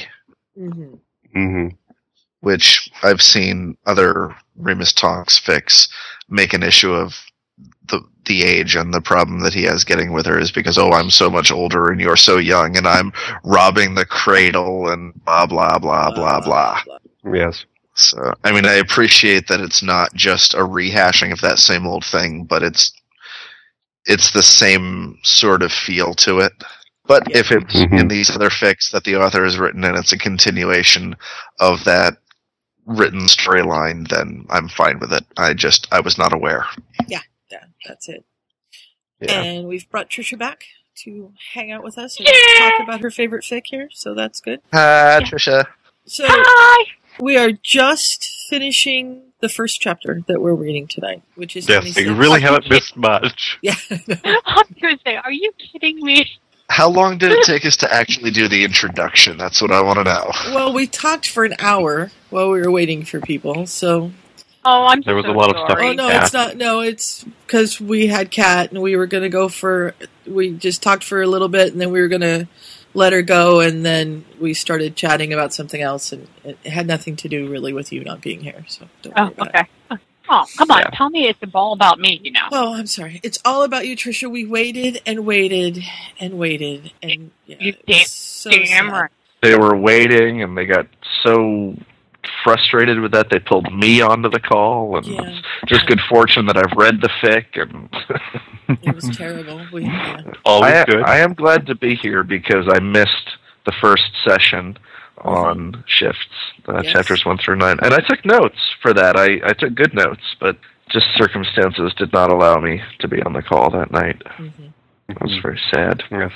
Well, my, my note for this point is Remus and Tonks try to have a dramatic argument, fail miserably. Oh, what chapter are As we they on? say, they're never 26. going to write the Ballad of Dora and Remus at this rate. But that's okay because ballads always turn out badly anyway. And Ted is still attempting to piece together Jo's memories in the Pensieve. Sorry. So that it's okay. Ted's Trisha, trying, stop breathing. Ted is trying to piece together Jo's memories in a Pensieve so they can see what exactly happened so that they can figure out what to do with Dudley. and so that's Mhm. that's going on as well here. Yeah, and Dora's having a hard time at work because the ministry is being recalcitrant, and none of the Aurors who actually know what's going on are allowed to talk to the public. Uh, only the people who follow the ministry line are allowed to say anything. Mhm. And uh, yeah, Kind of like There's really a lot to be- all over again. It is. It's a lot to being an official government spokesman, and it it goes back to what I really like about this fic, being the side of year five that we couldn't see because mm-hmm. Harry was in school, and it really feels like it is the missing moments from Order of the Phoenix. It feels like this is what actually went on, and you see the moments where there's news from the school, um, such as when Harry becomes the new defense teacher, and it feels real. I think is the the point I keep coming back to is it feels like this is actually happening. Like the same things we said about Year of Darkness, you could f- believe that this was going on, and this is actually part of your head canon. Mm-hmm. That's one of the things I like about it. I mean, in the same way, yeah. Um, I think in, in book five, it it made you. It just wasn't all. It wasn't just Harry. It wasn't the trio. It it was a, a lot bigger than them, and that's why I love book five a lot more. Um, it's one of my favorite books. It's because it's not just the trio. It is everyone around them. It is the adults, and you see more of the adults in this. And this here, that's why I, lo- I like Shift so much, is because it is you see the adults. What what the heck are they doing with Vernon and everybody else too? It's just it's just another side of it. It's not just all in Hogwarts. It's not all just Harry, the trio, all the teenagers and stuff like that. This is the adults Mm-hmm. hmm kind of thing. this stuff is there are big events going on. It has a lot of impact on the world as a whole. So yeah, all sorts of stuff is happening. So we move to chapter 27, which is another interlude chapter as Remus goes through his transformation. So we can probably skip through it fairly quickly. Okay. We have a little we have a scene with Edward Holmes, the new werewolf, Mhm. um, and Remus's friend Mahadi Patel ends up staying with him to try and keep him calm a little bit, but it really doesn't work much. Yeah. And then we get to go can How to could it? yeah. Basic That's- party. That's just wrong. hmm That's gross. There's no one should be there other than the husband, the nurse, and the doctor. I bet you know what? I know there's lots of people that wants everybody to be there and celebrate the birth of the baby. I'm sorry, I don't want to see that. I know I had my own kid. I was going to say just don't want to this from it. the woman who had the birth televised. Yeah, exactly. I was on a lot of drugs. Okay, and it was blurry. Well, they aren't in the room while the birth is happening. It's just all right after. They're sort of all outside, and then occasionally one or the other of them gets called in when they want them to fetch something. Yeah. And- And it's kind of a neat. It's it's kind of like the fairy tale, the fairy godmothers, you know, and and at the end they all kind of give a uh, a boon, as it were. And I, I like it. I like that they the way they did this. It was really neat. Okay, Mhm. why in the world not the wear special robes? Talk louder. Sorry. Why in the world did they have to wear special robes? That's the thing. That's the thing that's totally boggling my mind. because um, they didn't get a chance to wear really ugly bridesmaid dresses, so they have to wear really ugly birthing party robes That's instead. what I was thinking. That's what I thought too. But okay, I'm I'm on the same. I don't know. I need more to drink. okay. So we have uh, Francis David born, and uh, Frankie. Frankie.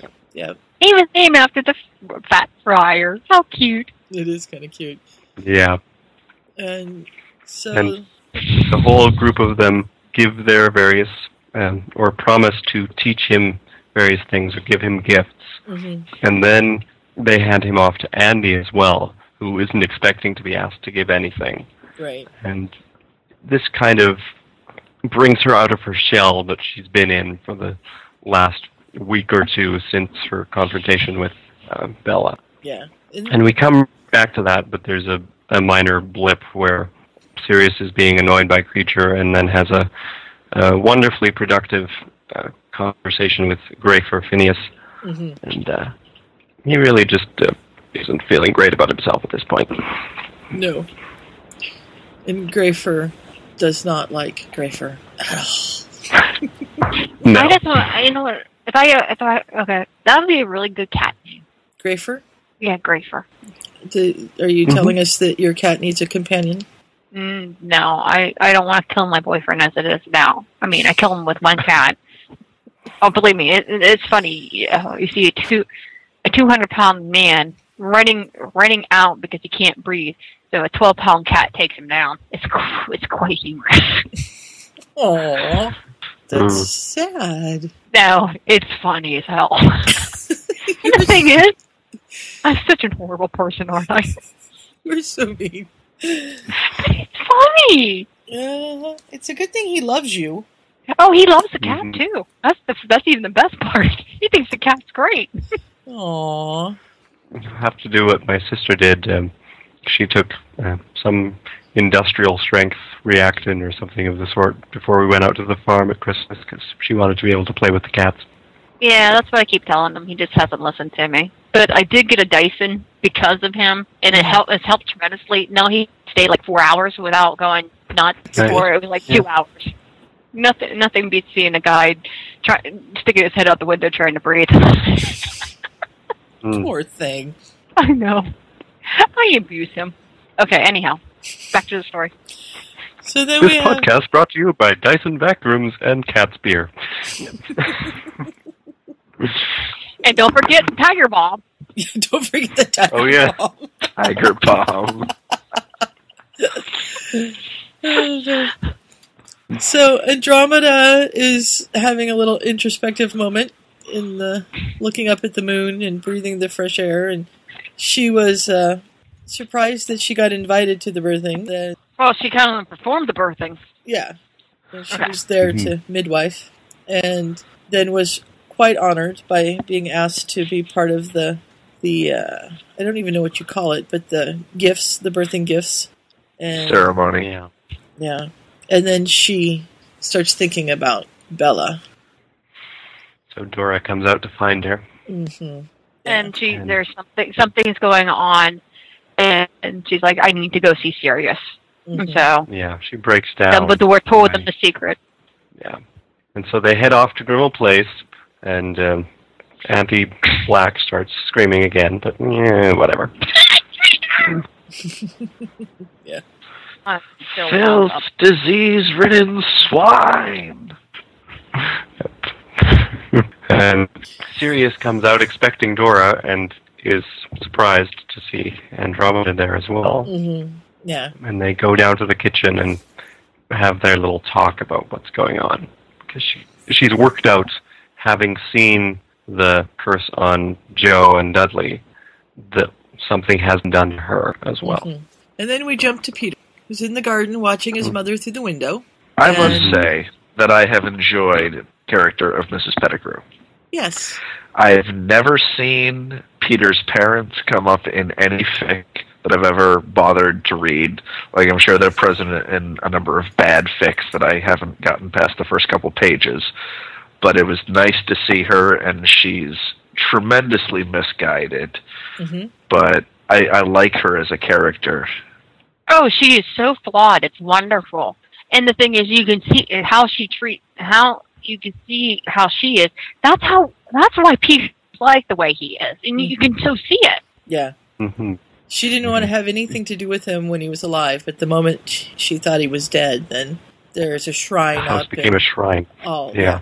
my my darling boy, and all this, and he just kind of. My son, hero. hmm Yeah. And now she's found out that he's probably alive and is really a bit of a creep and uh, is just grief stricken. hmm Yeah, doesn't quite know what to do, and so he And trans. this is an interesting point that I hadn't noticed until just now. It says, Peter let all the old hurt and anger come up into his chest. It made magic easier, which is interesting. It's, it's a neat way of looking at side. it. Yes. He's turning to Hate the leads dark to suffering side. Give all of that. in to your anger. Luke. Oh, sorry. Uh, Yeah, there is a Peter in Star Wars. Yeah, it's just a, an interesting concept that he is just slightly less accomplished at magic. He's not as um, he's not as horrible at it as Sirius would make him out to be. Right. But he's discovered that when he's feeling high emotion like this, it makes it easier, which makes sense. Yeah. And in Peter's case, what he's got is feeling put upon and angry about it. Right. Death. The only other um, story that comes to mind right now where we've seen his mother is Shoebox, where she lays into him for finding the sock in his drawer, and it's not really a sock. It's too small to be a sock. It's too small to be his sock. It must belong to his sister.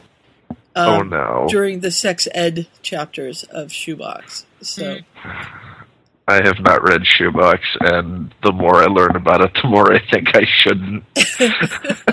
oh, it's fun. I think that's he uh, made it into the master fic. Yeah, that's that's what oh, I remember Oh, because it's God. been years since I read Shoebox, but I just listened to the Master Fic, the one where she lays into him about his socks. And uh, Where I you know, honestly, I mean, I'm going to take a serious tangent off of that. Even in the Marauder era fics that I've tried to read or started to read or whatnot, as I discussed in the Bad Fic episode, it's really hard to find a good Marauder era fic because they all treat Peter as evil and they ignore his family. I've I don't remember ever seeing his mother or his father mentioned because all the focus is on James and Sirius and how cool they are and whatever prank they're pulling Mm-hmm. you don't see Peter given a lot of attention, and he, and what attention you see him given, you don't see it done right. Where yes, this guy actually has a family who cares about him and worries about him, and so on. You're mm-hmm. ticking when you talk. Are you hitting your? I am mic? me. Yeah, no, Yeah. You're drinking, I know it. we can't drink I and talk at the same time, so that can't. I be it. am drinking, but I was not drinking and talking at the same time. No. No, because that would be quite the feat, and and we could. Here, film let that me and- try. Very understandable. No, please don't, because we don't want you to drown. Okay, yeah, I, I just tried a little bit. It doesn't work so well. it would come out No. sounding very bubbly. Yes, yes, yeah, that doesn't sound good, and we don't want to, you know, hear you choke on the podcast. So Yeah, me choking and dying would undoubtedly be good for the ratings, but No, no. Well, not the dying part, but the choking stuff, that'd be funny. gotcha. When I start dying, I'll go on mute. Okay, thank you. Yes, that's. I think you can. Uh, there you go.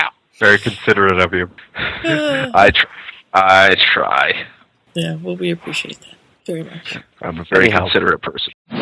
Peter does make his way across the yard and actually goes and confronts her.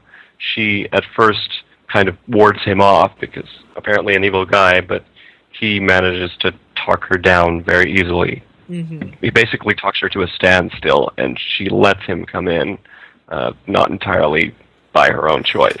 Right. And that's where the chapter ends. She seems like a very weak-willed character, in that she could be Imperius without too much trouble. Mm-hmm. I was just thinking. Um, she's not weak-willed. She. I'm trying to think. It's not the right word. Um, she's misguided. She. Her priorities are are not like a as others. Mm-hmm. True, true. S- Yeah, if you think about the Imperius Curse as it was presented in Barb's trilogy, where if you're trying to tell somebody to do something that they're inclined towards anyway, it's going to be very easy Mhm. for you to Mm-hmm. put the hex on them. But if you're trying to do something that's very antithetical to their nature, haha, big word, it's going to be much harder for that to take effect. Right. Like if you wanted to Imperius her to go out in public and say wonderful things about Peter, you'd probably have an easier time of it than trying to convince her to take Dumbledore's side on everything. Mm-hmm.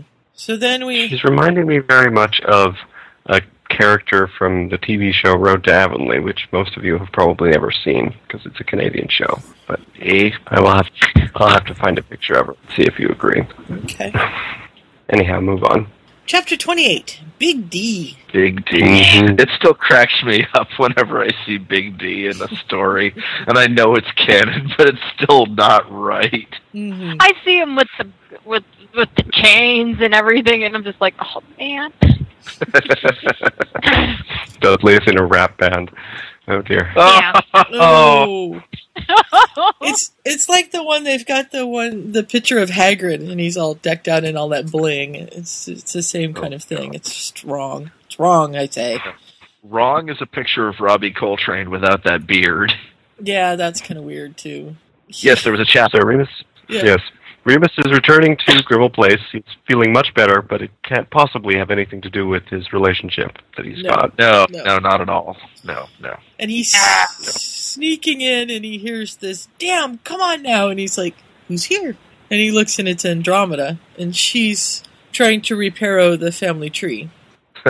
And, uh, Unsuccessfully. And if I re- if I remember correctly, it won't let her because she's been burned off of it. mhm. Yeah. It, it fixes for a minute and then it fades.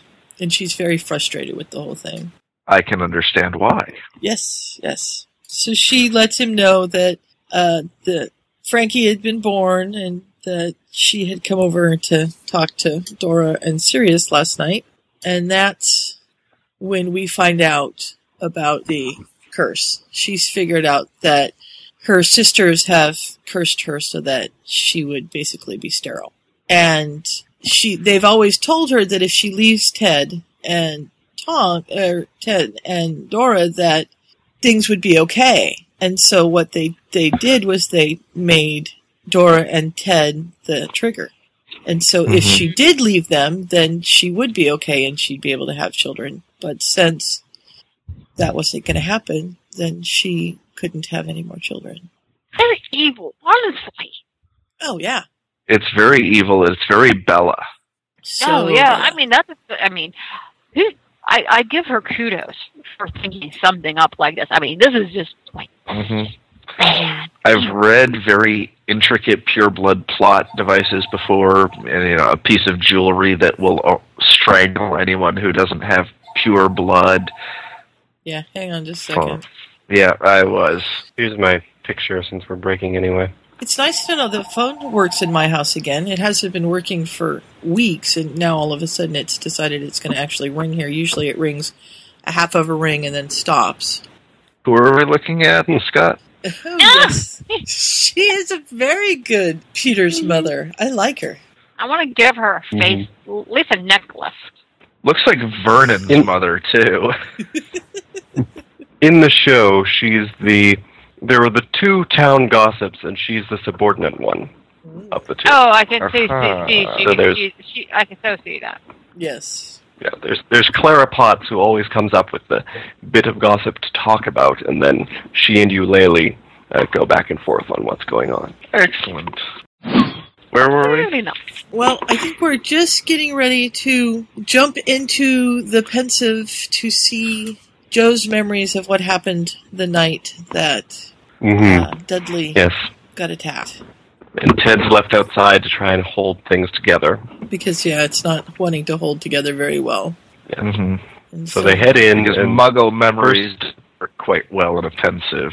yeah, that's true. Which I don't know. Uh, when was this written? I don't know. And does the Pensieve stuff Probably find out. mesh with later canon stuff?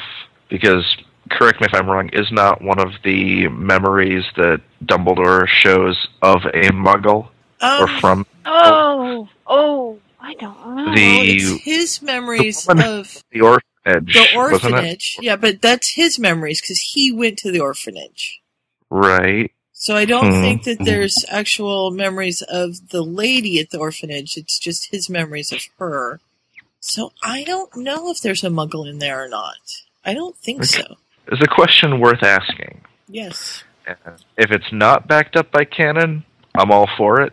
Um, I would like to see the explanation as to why Muggle memories do not hold up in the Pensieve, but you know that's cool. It's fine. Yeah. Well, I could see it in that, you know, you need to have a little bit of magic in order to hold it together because it's a magical viewing thing and and maybe you Uh, have to have on a the other bit of your hand, the on the other hand, it was a magical person who cast the spell to remove the memory. That's true. Mm-hmm.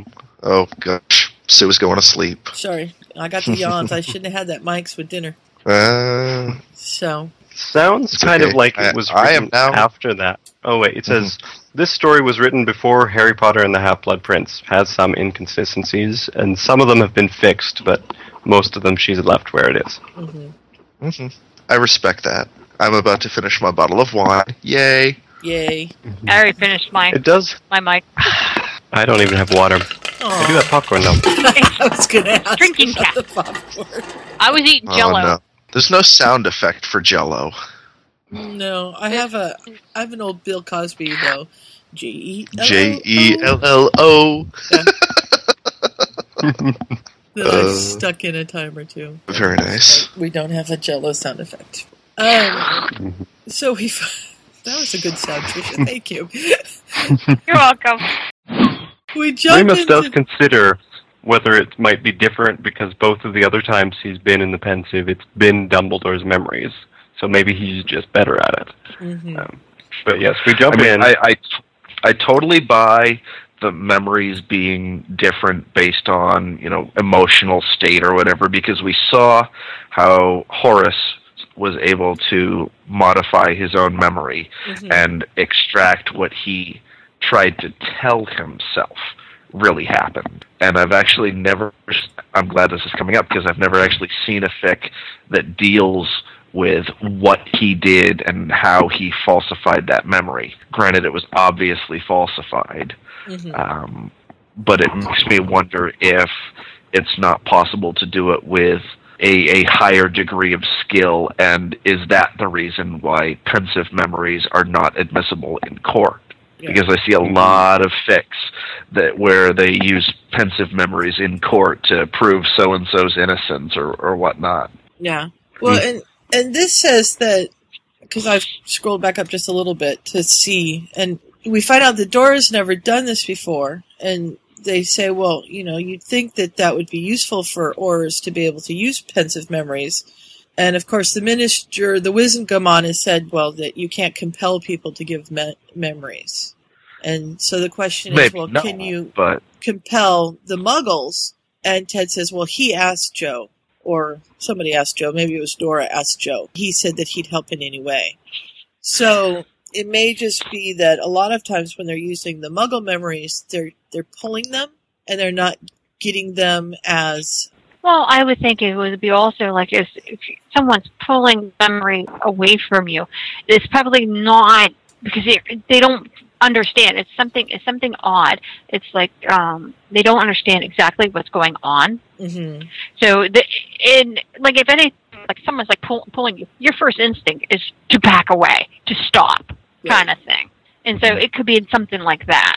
Yeah, and I think his are in such bad shape because of what happened afterwards and how sick he's been, and I think that the the curse that they put on him sort of messed with him as well. I think part of Mhm. it, I think that all of those things are playing into the reason that these memories aren't working as well as they should. hmm So, But they do manage to get into them anyway, hmm and they find themselves on a really dingy street full of pubs.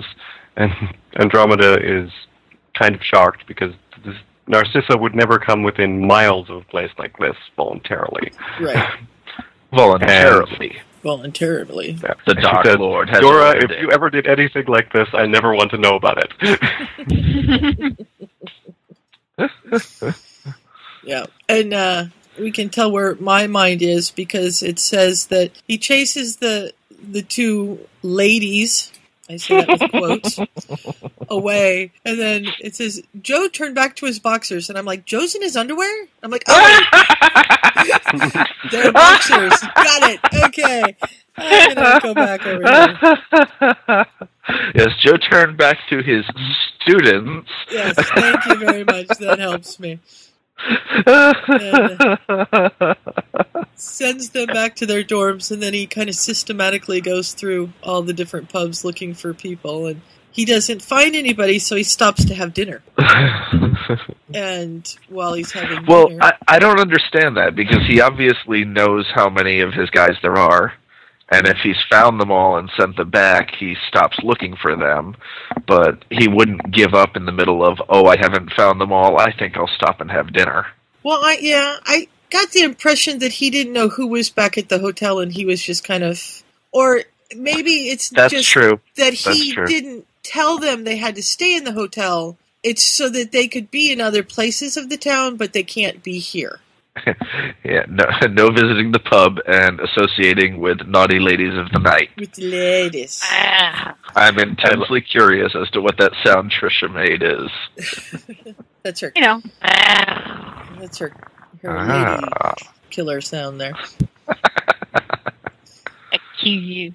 Silence! I kill you! So they uh, they find Dudley before Jo does, and they kind of go to the very edge of the memory to see this. And Mhm. we have Narcissa. definitely looks like he's ten. Yeah, and and she's like, "What'd you say your name is?" And he's like, D- D- D- "Dudley Dursley," but my friends friends call me Big D D D. Ooh, do they? Just some of them, not all of them. And I'm just freaked out because I'm imagining Narcissa hitting on this 15 year old kid. Fourteen. He's fourteen. You twisted, wicked little. He's 14 Andromeda. at that point. Yeah, Oh, Mm-hmm. God. It's so disgusting. And, and he's calling her ma'am. I mean, in, in some fics, Narcissa can be written very, very slimy, but here it's just way over the top. I love it. Why are they using Narcissa for this? Yeah. She's beautiful. She Apparently. is, but Not in the movie. so beautiful that Dudley's going to forget. Oh my God, she's as old as my mom. Yeah. Well, Well, um, well, you see how Petunia is, and- but then you see Narcissa. The, it, it, that, that, it's, um, he's not apples going to and be oranges. thinking Petunia about hasn't age. aged well. And I she mean, imperios him once he figures out that she's a witch. Fair enough, but I mean, this is one of those fics where obviously Narcissa has not appeared on screen yet. Mm-hmm. yeah, thank God, because it was so not rude skunk for me. Narcissa. Yeah, skunk Narcissa. She doubles rogue from X Men. An old rogue. She cuts his hand and uses the blood to put in a potion. I'm sensing crossover here. Ooh, I found a great crossover fic the other day. Oh no. It's Hermione Spock. Oh, oh, oh, I, I, my friend Van Donovan has this great graphic. It's Kirk with and Snape, and Snape has his arm around Kirk. The, the reason I thought I might, because Spock, Hermione, that didn't do anything, but the summary said before McGonagall came to tell Hermione she was a witch, Hermione had a made up friend named Q. And I was like, oh, I've got to read this. Because if it's got Q in it, I want to see what happens. So I haven't read it yet, but I did put it somewhere so I could find it again. But that has absolutely nothing to do with Narcissa. Sorry. We're way off course. And to Dudley's credit, he's completely creeped out by her, Oh, yes. sitting there trying to hit on him. And then she says, You're Lily Evans' nephew, and he's completely confused. That came out of nowhere. hmm She takes his blood and all of that. And the plan is, apparently, he was to take this potion and feed it to Harry, or feed it to um, His mom. see that his his mom uses it Mhm. and all of that, so that yeah, of course, so that Petunia will fall ill and die, and Right. Harry's protection will be gone. Yeah, that's the Mhm. plan. But Jo Which- which- interferes. Which, which raises an interesting question of is it possible to extend the blood protection through Dudley? It is in a year like none other, but I haven't read any other ones in which that happens. You never It's know. a fascinating concept and it, it's defensible. hmm Yeah, it makes sense that that it would work through him as well. But hmm it's good to know. I think I've. I don't know if I've seen an actual fic or just seen somebody propose the idea in which um, both Dudley and Harry are taken away from the Dursleys, and then something's done that way because um, child services come or whatever and find they're they're both being ill treated in their varying ways. Right. And I don't think anyone's going to argue that the Dursleys are raising Dudley properly. Yeah. yeah, The little devil. At any rate, Jo does manage to interrupt here, and um, Dudley's still kind of under the Imperius, so he's not responding very well. But Jo keeps her distracted long enough that he drops the vial Mhm. with the potion in it. Well, but for just a minute, the memory sort of dissolves, and they're just kind of standing. It reminds me of the holodeck on on Star Trek, and so everything's growing along just fine, and then all of a sudden there's a hiccup, and everybody's standing in this black room with yellow striped all around, and, and Ted's going, "Hang on, I'll try to fix it," and then it kind of comes back, and uh, I'm picturing it skipping like a rep- record or something, but apparently what actually happens it- it goes into swirly mist. yeah. So they're just standing in the fog. And they're yeah, and so they look for Peter, but it turns out just to be some drunk guy. It's not really Peter. Mm-hmm.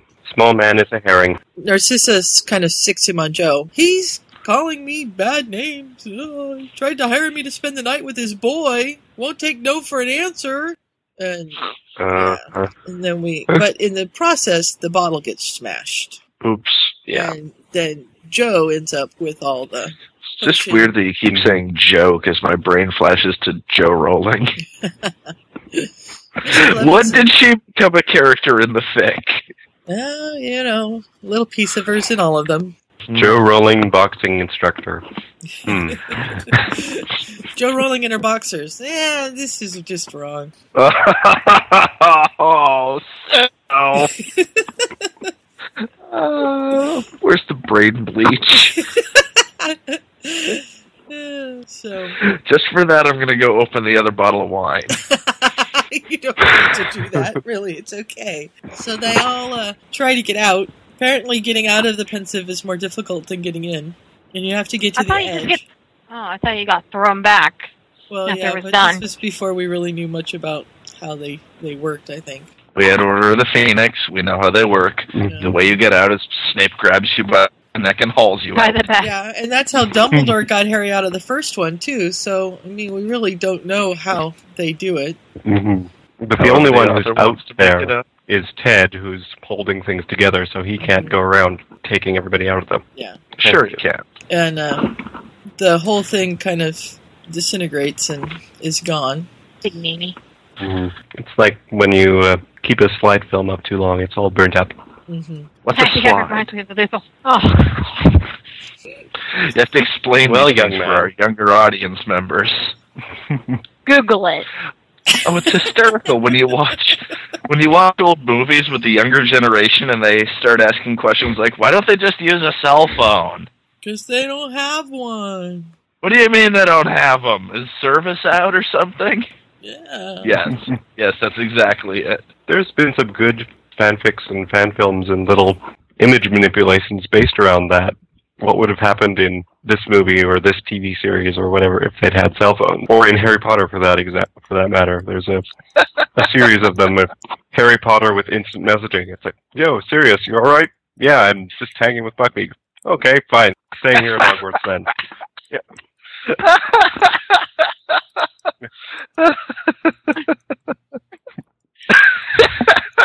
My God, we're killing death rolls today. aren't we? Wow. Well, so, well, this had to happen, otherwise there's no story. Because the plot said The so. plot said so. Sorry, I'm easily amused. Carry on. Yes, they're trying to work out what this plan was. Why try to kill Petunia? And Mhm. they figure maybe it's kind of buying their way back into Voldemort's good graces because they'll have noticed that the Dark Mark is starting to reappear, and so they have to do something to prove they haven't just been hanging out, spending their money, and being pure blood. Uh, you know. Yeah. So this is kind of their way of saying, "Oh, look, we were trying, trying to help." And uh, Mhm. Doom fraud. And Dora wants to go tell Kingsley what they've learned and try and work out something to charge Narcissa with. And Remus says, "Hmm, you want to investigate Lucius Malfoy's wife on the strength of our word about what was in a Pensieve memory that's now destroyed." The thing is, She's though, Lucius anyway. Malfoy is in prison at the moment. Oh, yeah, isn't he? yeah, He Wait. is. This is sort of the. Wait. No. No, not yet. it'll be Not at, yet. at the Damn. end, at the end of this. And that's that's another thing Another that's beautiful. interesting while reading this. It's you you're reading it and you're like, my God, Sirius is dead man walking. Yeah, he is. Every Mm-hmm. scene that he's in, that is in the forefront of your mind. You're like, oh, Josie want to scream, "Don't go! Stay back!" Don't open the Tell door. them, Julie, don't go. And I mean, from that same perspective as well, Remus and Tonks are dead people walking. Mm-hmm.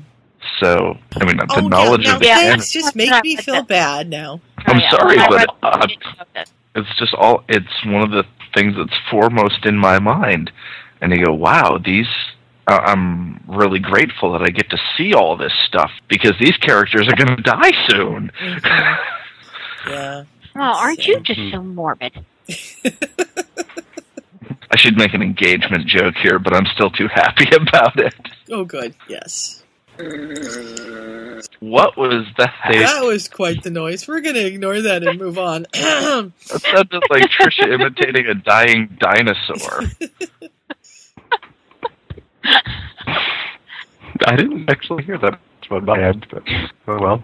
Are you sharing with the class, Trisha, or are we just moving on? No, I'm no. Moving on. It was just It Tr- was me in Trisha frustration. going, uh, it's the castle. Ah, no, ah, in the back of the Uh. throat. Ah. Well, since we're um, a little off here, I will let you know that Kelly is home, but she's having refrigerator trouble. So she's trying to get the refrigerator fixed because things are getting warm. So I swear to God, this is a not Puffwa night. join us. We'll see. This is such a Puffwa night. Yeah. Kelly's having trouble. Trisha's having trouble. Deathrel's having troubles. Yeah. Yeah, I'm Mom's fine. having It's- troubles. I don't know. Scott, Mom's having everything trouble. Okay, in this over there. As far as I can tell, yeah. Oh, good. Except for the fact that I was going to try and do two podcasts at once, and we got around that. Yeah, we did do Yeah. Kat's like, Scott was scheduled for the Puffwa exchange tonight. uh, Kat says, "Can you record?" And I said, "We're doing Potterfic Weekly tonight." And she's like, "Does Scott know?" I think so. It's Wednesday. We stole him. Like you can't steal Scott. He's mine. No, I didn't say that. I said, "Well, that's what he wants." Scott, the ladies are I'm just- fighting over you. I was I just was picturing Scott like catting with one arm, Sue with the other arm. Like, mine, no, mine, no, mine, no, Ripping poor mine. Scott now. half. Yeah. Bob suggested I try and do both at once, but I'm not really sure how that would have gone. Probably would have got them Probably too- confused and tried to talk talk about guys in the middle of Harry Potter. I don't know. So that would be about normal. Yeah, I was gonna say castle in the middle of Harry Potter, Harry Potter in the middle of castle. That sounds about normal. Yeah, it works. I Harry Potter actually lives in did the castle. not have any comparisons to Harry Potter in my notes. You do or you don't? I did not have Did any not. reference. Yeah, it's going to be a good At any podcast rate. when we record it next week. hmm If you pick a night The besides problems they have Wednesday, right now. What was that, Scott? I was going to uh, segue back into the actual podcast part. Okay, you do Oh, that. You know, well, if, if you're going to do that, then you need to be quiet immediately. Yeah, pick a night besides Wednesday night, and I can record for you if Ryan's not there. Hmm. Well, we reminded him tonight, and he said he put it on his calendar. Whether or not that actually means anything, we'll find out. Okay. if Moral of everyone's around on Monday, that works too. I unfortunately will not be. Um, yeah, but the moral of the story is that three days is too long of a notice for Ryan to keep these things current. Straight. So, okay, Scott, take us back to Dudley. Yes. Having come out of the Pensieve and all of that, their problem now is they need to clear off any lingering curse left on Dudley before he comes in contact with Jo again. And he's going to need to go to St. Mungo's to do that, which Mm-hmm.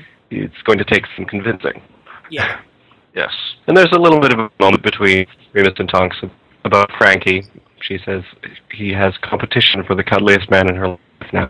Mhm. So he will have to restrain his jealous rages. Yes. He, he's sure that he Because you, you can always uh, picture Remus flying off the handle, that, that sort of thing. Yeah. Mhm. So yes, Dudley is less than enthusiastic, shall we say. Yeah. In fact, And- Of course. a good way to put it. He finds out Dudley- that they modified uh, Jo's memory, and he's like, "Can you do that for me?" And uh, Remus like, "No." The only magical thing he's ever been enthusiastic about. Yeah. But could Mhm. you? Could you if I asked? No, no, it's not okay. What do you mean? You you won't help me? You do everybody else, but you won't help me. Why? And Remus is just stymied. He can't figure out why he would want his memories erased. And Dudley's just Well, like, this is perfect. Just take the whole thing out of my mind and I won't have to worry about it anymore. Mhm. And The thing is, though, what Dudley really wants is to forget that such a thing as magic exists. Right. And you know it's what Vernon wants, too. hmm And they're never going to have that. So even if they take away the memories of specific things, they're still going to know that magic exists. Right. And I mean, I know the characters are that short-sighted, but we as the author, uh, as the readers, the author is using this character trait, I I guess you could say, and it's, it's very well done. But we as the readers, uh, we get tired of it because we can poke the holes in Dudley's argument, but Remus doesn't seem able to do it. And I, I know I found that frustrating because we can see what Dudley really wants here. He he just wants to forget about magic, but I think, he, I think he's a more. I think he's more embarrassed. It's an embarrassing. It's an embarrassing situation. He just wants to have that memory coming back to him. Being like, yeah, I, I was taken by a woman, kind of thing. Yeah, I mm-hmm. mean, it's demasculating. Mm-hmm. He's been alternately seduced and then stabbed by Narcissa, and uh, ha- mm-hmm. couldn't do anything about it because he was under an Imperius curse at the time, and he felt helpless. And Jo saw it. His, his mentor saw it too. Yeah, it is very hard for him um, because he, he Dudley has a very high opinion of himself, and to be in a situation where he has absolutely no control, where he is under the Imperius curse, where Narcissa can manipulate him at her will, is you're right, Trisha. It's the perfect word, emasculating, and it mm-hmm. severely messes with his vision of himself. Never mind anything else that's going on. Because he's supposed to be a boxer, boxer, and his dad is supposed to be this big, big macho kind of guy. Yeah. Yep, my dad, the drill maker. Yep. Sorry. He's 400 pounds. But heck. So then Yeah. we get a little bit of you know things that are going on. Wednesday they received word that Syl- Sybil Trelawney had been sacked, but that Dumbledore had hired somebody new. And then on Saturday they go over to Jo and Miriam's for a film and dinner and cards. And we have Miriam saying to Dora, "I had the oddest dream. You and Raymond were both in it, but you were younger." Dora's like, hmm, "Sounds like a nightmare." And she's sort Wonder how that happened. remembering a little bit. She doesn't Yeah. know quite, but she still. And that's something that I find interesting. In, in just about every fic, the memory charm is not absolute, and stuff always manages to bleed through and serve the plot. And I think it it's doesn't more do of much. A. Go The ahead. mind's, the mind's the most powerful thing. It's just weird. And, I mean, you, nothing's perfect. Yeah. Mhm. It just makes me think of uh, oh, death. I think you mentioned it in a, something not very long ago. Um, it, Could be anything. it's the it's the kid. He gets taken uh, by the space alien, and and he says, you know, the alien says, well, humans' minds leak. Oh, It's my it's um, Dwayne's favorite fa- uh, favorite movie of all time. I watched it. I don't know how many times with him. I should know. Flight it's of the called. Navigator. Yes, thank you. When you're just growing up, every day is a new discovery.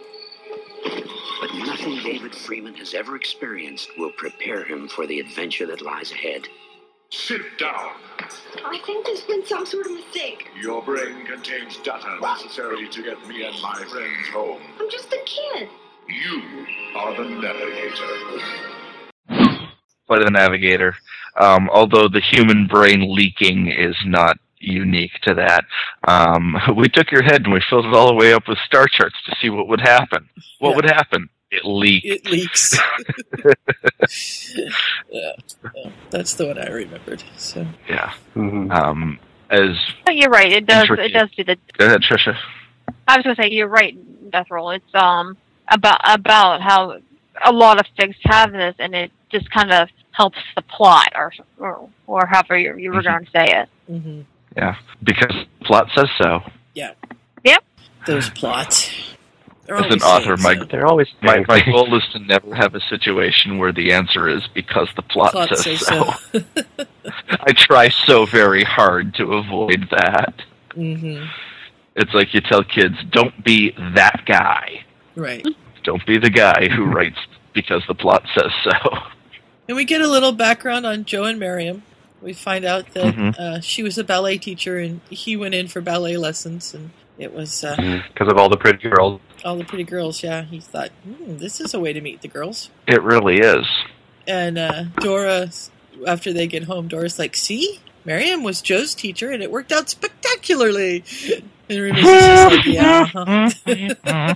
you don't need that. That's the one I need. That's cute. That's cute. mm-hmm. And she passes on the bit about what's going on with Andromeda because she'd said to ask earlier, but it never came up again. Um, And this is where that happened. I was wrong before, but we've already kind It's of all right. talked about this. and then the blacks kind of go into their thing where they're, they're hunting down Bella and what's going on with the family, and basically takes Ted to come along, who's had more experience being an outsider in a black family, nudge things a little bit and say, you know, stop shutting Remus out of everything mm-hmm. because Dora doesn't even mm-hmm. realize she's doing it. We move to chapter twenty-nine, and Yes, that yes, we do. Place. because the last, the very last line of 28 is Dudley coming to Remus's office and deciding, okay, I better go to St. Mungo. Mm-hmm. He decides he's ready to deal with this at least somewhat maturely. Yeah. And he really isn't. No. Really, really not. Not so he much. freaks out completely and utterly with things Which that Remus didn't like. even consider. Which, yeah. Mm-hmm. I, I like When it we were- because Dudley has finally managed to come to terms with what he thinks of as the worst of the magical world, and it's like, okay, if I go there, I'm going to see you know X, Y, and Z, which are wild to him, but completely mundane to wizards. The most mild thing that a wizard would go to St. Mungo's for is way beyond anything Dudley has possibly dreamed up. And Oh, it's yeah. because Dudley doesn't have that big of an imagination. Right. That's the reason. But it it does make for some excellent scene writing where he just walks in and is like, okay, I'm going to do this. I'm so brave. I'm going to go in and, and get checked out and taken care of, and everything's going to be cool, and I'm brave, and mommy would be proud of me. And oh my God, that person has two heads. it just totally has this meltdown in the the hospital, and Remus can't move him. You know, he's underneath the invisibility No, cloak, He and can't. He's grabbing him by the arm. He's like, "Come on, come on, come on! You're supposed to move." yeah. And thankfully, uh, Miss Patil, who's the doctor that he's got going to be checking him out because he doesn't want to involve the Tonks any more than he has to, Uh huh. has sort of this inkling that there could be problems and meets them in the lobby. Yeah. Like, oh, thank God. Yeah. Have you discussed um, Mrs. Patil as Remus's ex-girlfriend? No, we haven't put that I up, don't I don't think think. so. Uh, Was it strictly necessary? I feel like it Mm. only serves to serve the plot. Well, It, it's it nice serves to give. have some banter. Yeah, and it's nice to give it- Remus a little background and, and a girlfriend. I mean, I think I, more I, depth. I don't understand That's why they is, needed to be romantically involved. Why couldn't they, they have just been great friends and study partners? And You they thought about getting a- involved, but never went there. I think that's what it, I think. To me, that's what it alluded to. They went out on a couple of dates. They weren't. They didn't do bong chick Mhm. wow wow or anything like that. They just went on a couple of dates. It just didn't work out, and they're just friends. yeah. Yeah, that's what That's they. how I that's what he it. says to Dora. He says, two dinners does not make her an ex." hmm Well, that's what he says. what does she say? Um, I think you're just trying to make it a little bit more than it is. hmm Mm. Uh, You just want you just you just want more story. It is really interesting this Nice. whole scene though, because um, when we go to St. Mungo's in canon, you know, it's a neat, quirky place. Look at all the weird things that magic can do, kind of thing. hmm And they're still doing that, but if you just you know tilt your head to the left a little bit, think about how Dudley would react to this. These are horrible. Like there, there's a woman whose fingers have turned to carrots, and you think, haha, her fingers are carrots, and then they're like, wait a second, Yeah. what would that even look like? How would that work? And you know, um, a girl who's been jelly legs too much, and so her legs are rubbery and she can't stand up. It's like the scene in the second movie with Harry's arm. hmm And Who knew the Counticus was just Angelify? and you know, and that scene, even No, it's Skeletor. even even reading it, but the movie for sure. That scene makes me sick to my stomach every time I see it. I don't know Mhm. what it is, but there is something about that scene and that arm, the way it is, that just Oh, I know. Out. I, yeah, I'm the same. Yeah, It's totally just agree. terrible. It's because so you interject yourself into the body of Harry at that point, and you imagine what it would be like if your arm a- and just all the bones in them disappeared. You'd be like, ooh, you know what? It, freaky. yeah. Go ahead. it reminds me. It reminds me. I had I had knee surgery done when I was like 18, no 17 at the time, and I I remember I had I had a block. So from my waist down, I was paralyzed. Mm-hmm. And I remember going into the in the operating room, the doctor taking my leg and moving it around, and it was just it was it was it was almost like an out of body experience because I'm like, I see, I know that's my leg. I don't feel a damn thing of you moving it, Mm-hmm. and it did, and you know, what? and it looked like that, j- like the jelly arm because my legs swelled up. It's it was my I I could touch it and it was warm, but I couldn't feel my I could feel it by my hand, but not on the leg, and it it, it was the weird. I mean, it's it's a weird sensation. Right. And I just remember going, Mm-hmm. "That's my leg," and he goes, "Good night." I'm like, "Okay." And got, but I mean, it, to this day, I mean, this has happened quite a few years ago. It still, it just still boggles my mind, and that's what it reminds me of. Yeah. And, you know, we all believe in the magic. So think how that makes us feel thinking about Harry's arm and stuff like that. We who believe and think what Dudley, who doesn't want to believe in magic and who doesn't want to have anything to do with magic, just think about what Mhm. he's seeing, what he's It's feeling. completely There's a man terrifying. standing there. Yeah. That's There's a man standing there with his leg standing off to the side. He's just, you know, sitting there reading a newspaper because it's fine. And he's got his leg on the chair next to him. Yeah. Uh, bleh. yeah, you know, just whoa. He's, you know, Mhm. what is this place? It's a hospital. No, this isn't a hospital. You know, this is This is where you bring muggles to scare the shit out of them. yeah, this is a freak show.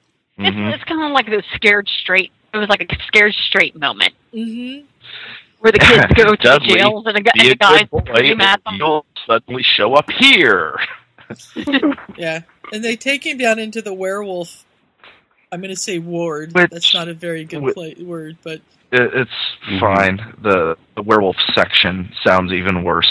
Um, so Yeah. I mean that that's just You think seemed weird. hmm but Mhm. they need him It's an somewhere odd choice for them to, as see a- him.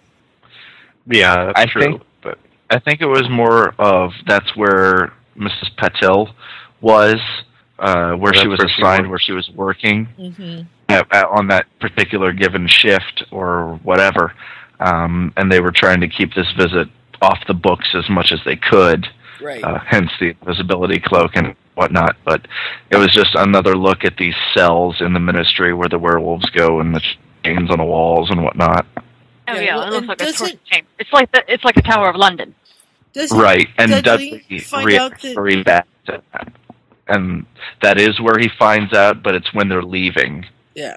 and they run into Narcissa, and he he just freaks out and he says, "That's her. That's the woman. That's her." hmm Yeah, because she Mhm. runs the diagnostic and she takes care of him. It's, it's, you know, it's not a huge deal. She's able to fix him.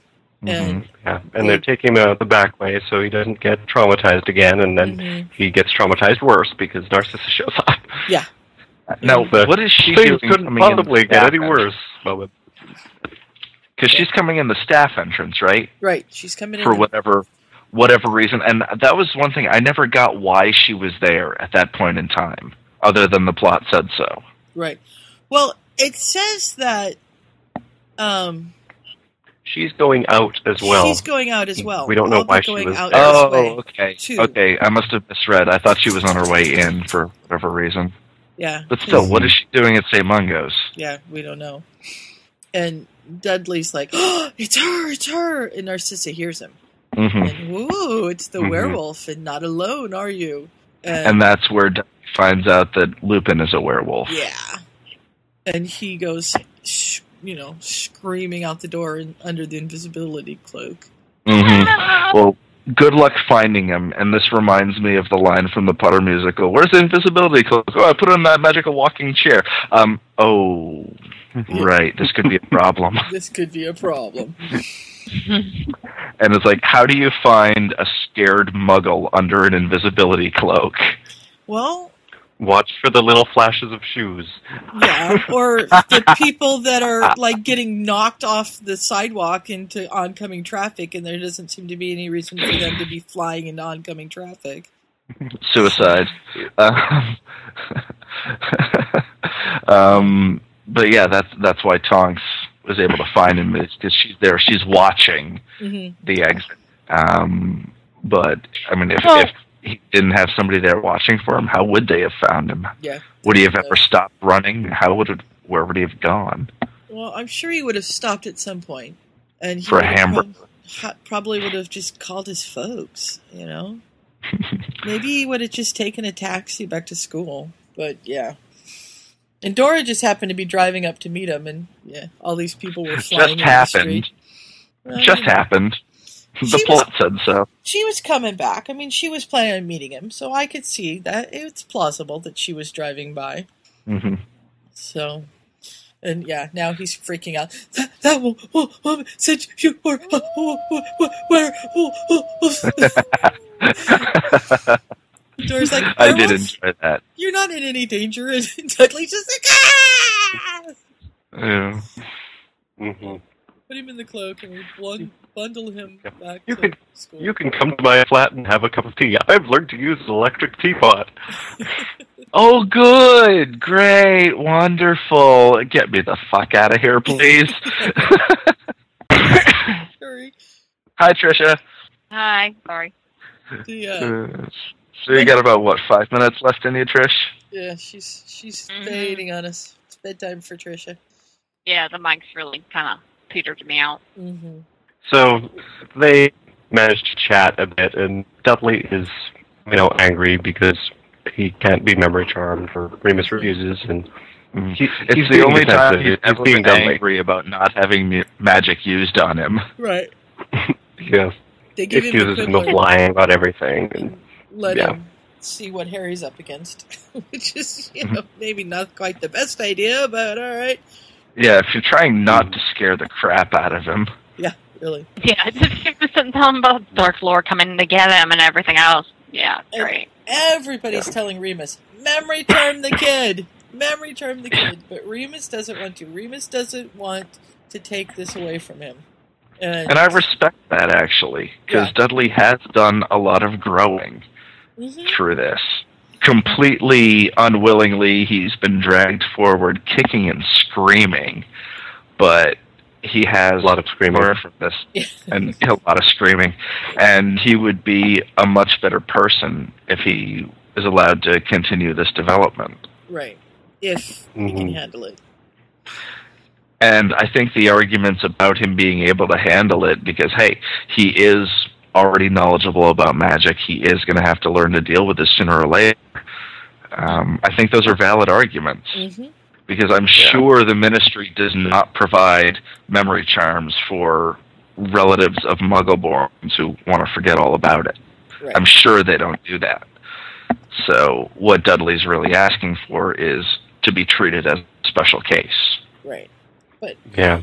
Dudley's spoiled, and he's used to getting what he asks for. This is very true. Yeah. And I like this little exchange between them. Uh, he, Dudley asks if this is because of Harry, and Remus says yes and no. Isn't it ever yes or no? Rarely. Yes, I did like that line.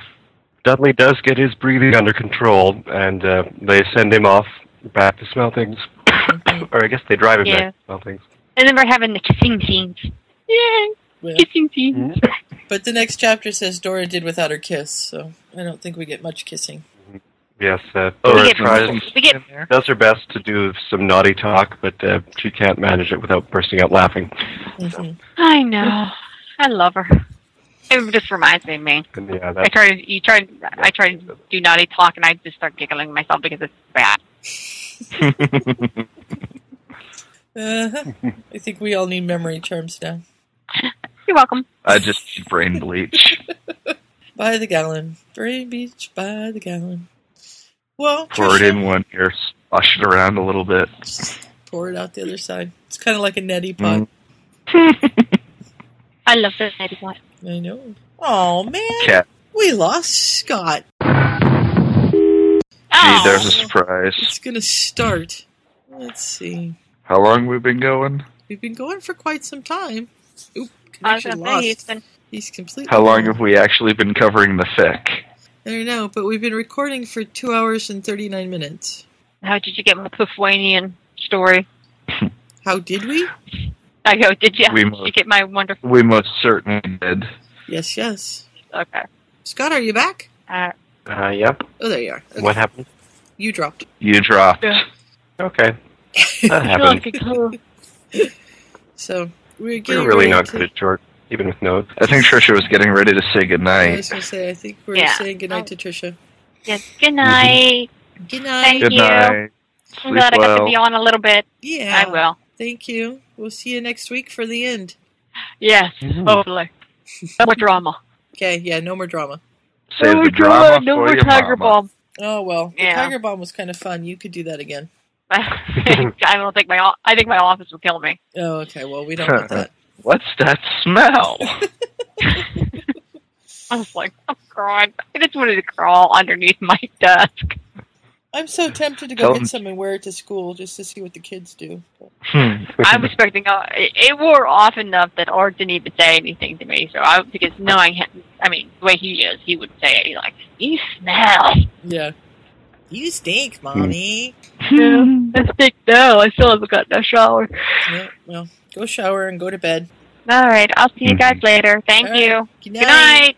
Good night. Bye. Bye. On to chapter 30. Oh God. How fast So we can we go through three chapters? Quick like bunnies. Scott, you've got the notes. Tell us what we're talking about. Chapter 30. Dora makes Wolfsbane banter with Sirius. oh, well, that's normal. We do that a lot. No kissing close to the transformations. No.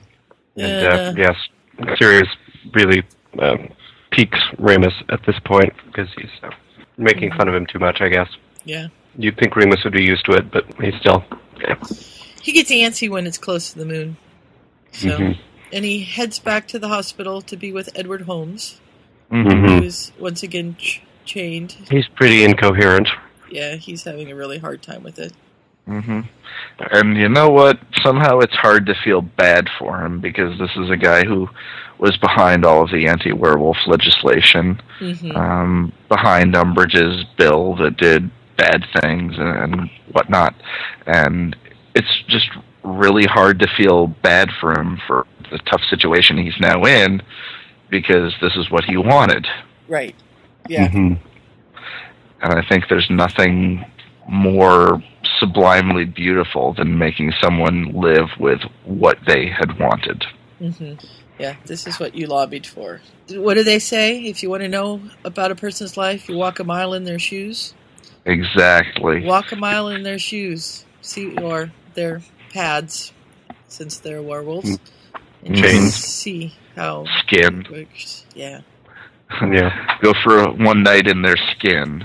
No, thank you. Mhm. Even though want to. This is very a unpleasant. hmm yeah, wearing somebody's skin. I don't know. Changing into a werewolf.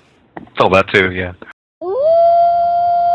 But even though this is a horrible place for him to be, as far as you know, werewolf shelters go, Remus does quite well, and he has to take a couple potions, but then he feels all right. hmm But I guess he still looks pretty beaten up because his students are all being nice to him. Yeah. And we find out that Dudley's not in class today because he came over funny. And Mhm. so he's been taken off to the school nurse, and they all associate it with uh, Finals. nerves. Finals, yeah. Finals are coming up. Yes. Everybody's. We hear all the urban legends about the examiner. I love that. I love how Remus says, "All right, does anyone actually know anyone who was in class with this boy? No, no. All right. What did we talk about? Urban legends." Yeah. And they're like, "Oh no, but no, there was this one who oh oh no, no one actually knows that person. Oh Mhm. oh." So I thought that was really well done. Yeah. And Dora's again pushing for memory charms because Dudley can't handle it, and Remus says he needs to handle it. The magical world isn't going anywhere, and whether he likes it or not, not. he's involved. And, of course- all of that is true. Yep. And Sirius wants him to suffer because he's made Harry suffer. So go ahead. Mhm. Yeah, it's, yeah. It was just like, uh, that's not what I said. Mm-hmm. Is this the chapter where Remus learns about what the Weasley twins did with the candy? um, that's in my notes, I think.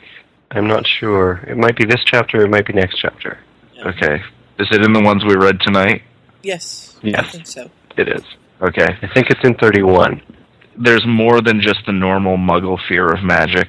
Dudley's actually had magic used on him in a malicious manner. Mm-hmm. The pigtail from Hagrid in Harry's first year, before the first year even, um, the Ton-Tongue toffee, which Right. made his tongue swell up and start spilling out of his mouth. Dudley has very, very legitimate reasons to be terrified of magic He does. and it it hasn't been helped by the so-called good guys. And looking at it from Harry's point of view, we don't like Dudley, and we think the twins prank is pretty funny. But if we look at it from Dudley's point of view, he's been pranked maliciously without reason, and he has learned a very sharp lesson from that, as in don't just snatch up Andy and eat it, because it'll make your tongue spill out your mouth. Yeah. Um, I like that realism in his character. Mm-hmm. Mm-hmm. And hasn't he also at this point encountered the Dementors because they're at the beginning of this It's year? a year right? five Yeah. story, so at the beginning Yeah. of the year he did counter that. And actually, I'm surprised that wasn't dealt with a little more. Yeah. Uh, well, it's it's mentioned. The in-universe um, thing with this story is that it's his encounter with Narcissa that he's seeing when he meets the Mhm. Dementors. Yeah.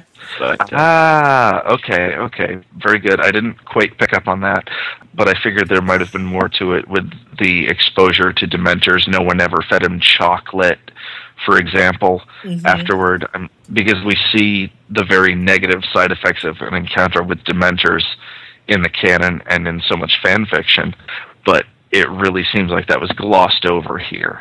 So that felt just a little bit off. Yeah, there's But- a little bit in here, but not a lot. I do like the idea of his worst memory being that he's got this encounter with Narcissa, because otherwise it's the pre- the the birthday where he got 36 presents instead of 37. Right. You know, because he doesn't have any bad memories to deal with. So Yeah. I appreciate that added dimension being given to it. And also, another thing that comes up in this conversation is that Dora has come up with an exit strategy for the Mhm. Lewises. She's gotten a Dora Lewis has a job offer in Australia. Right. Um, Mm-hmm. Just in case they need to leave so that Joe can get back to his job. I like that. Yeah. It it reflects that they very much recognize that this is not Ray Lewis's job. This is Joe's job, Mhm. uh, and they didn't do what Dudley thought they did, which was make Joe sick so that Remus could get in there. But at the same s- time, they recognize that they don't want it to turn into that. They don't want to keep this from Joe now that he's better. Right. Because Mhm. this was Joe's life, and, Mhm. and he misses it. He he's already had a conversation with Remus about how you know they're his kids, and and he wouldn't force Remus out. But if Remus ever decided to leave for any reason whatsoever, Joe would be happy to go take over again. Mhm. So, you know, that's out there. And while this is kind of going on, all of a sudden we have a flash of light, and Dumbledore has arrived with Fawkes. Yay, Dumbledore! You seem to be laboring under the delusion that I'm going to. What was the phrase? Come quietly. Well, I can tell you this. I have no intention of going to Azkaban. Enough of this. Take him!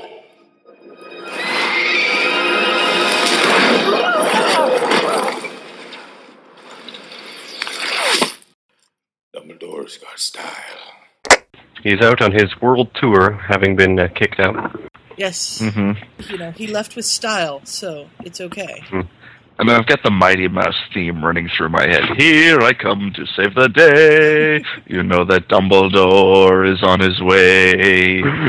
when there is a wrong to right, Dumbledore will join the fight. on the sea or on the land, he gets the situation well in hand. You Very did that nicely way too well. I could have done the first line, but that was it. I live to serve. yes. Here we find out about, you know, the canon part where, hmm you know, he was recruiting an army. Bad Yes, Dumbledore. yes, of course. that was very naughty of me, and it's like Arthur Weasley scolding him. Dumbledore, that was very naughty of you to be recruiting an army. you know. and I love Dumbledore because Dumbledore's like, okay, they want to play? I'm ready to play now. Let's play. Fudge is going to rue the day he put that toad in my school and decided that he wanted to be my enemy because now I am going to go and I'm going to start talking to people and people are going to listen to me. And then what is he going to do? yeah, But mm-hmm. first, I'll have some pie. Yeah. First, I'll have some pie. Fudge's big mistake was forcing Dumbledore out of Hogwarts Oh, and putting him in a position to move around. It was. because he he freed him from all that tedious headmastering and gave him the opportunity to give speeches. Mm-hmm. Yeah. In this fic, at least, Dumbledore takes full advantage of not being at Hogwarts to be pretty much everywhere else. And I love that. I love that he's here, there, and everywhere, and nobody ever reports seeing him, and none of the Aurors see him, so they don't arrest him. And Well, Scrimgeour would if he actually could catch him, but yeah, if if he saw him, but and Dawlish is it Dawlish? I can't remember now. It's is one of the- Dawlish. yeah.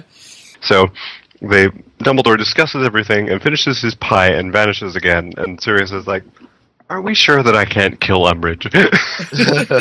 are we really sure about that? Because I would. I, it's no problem, really.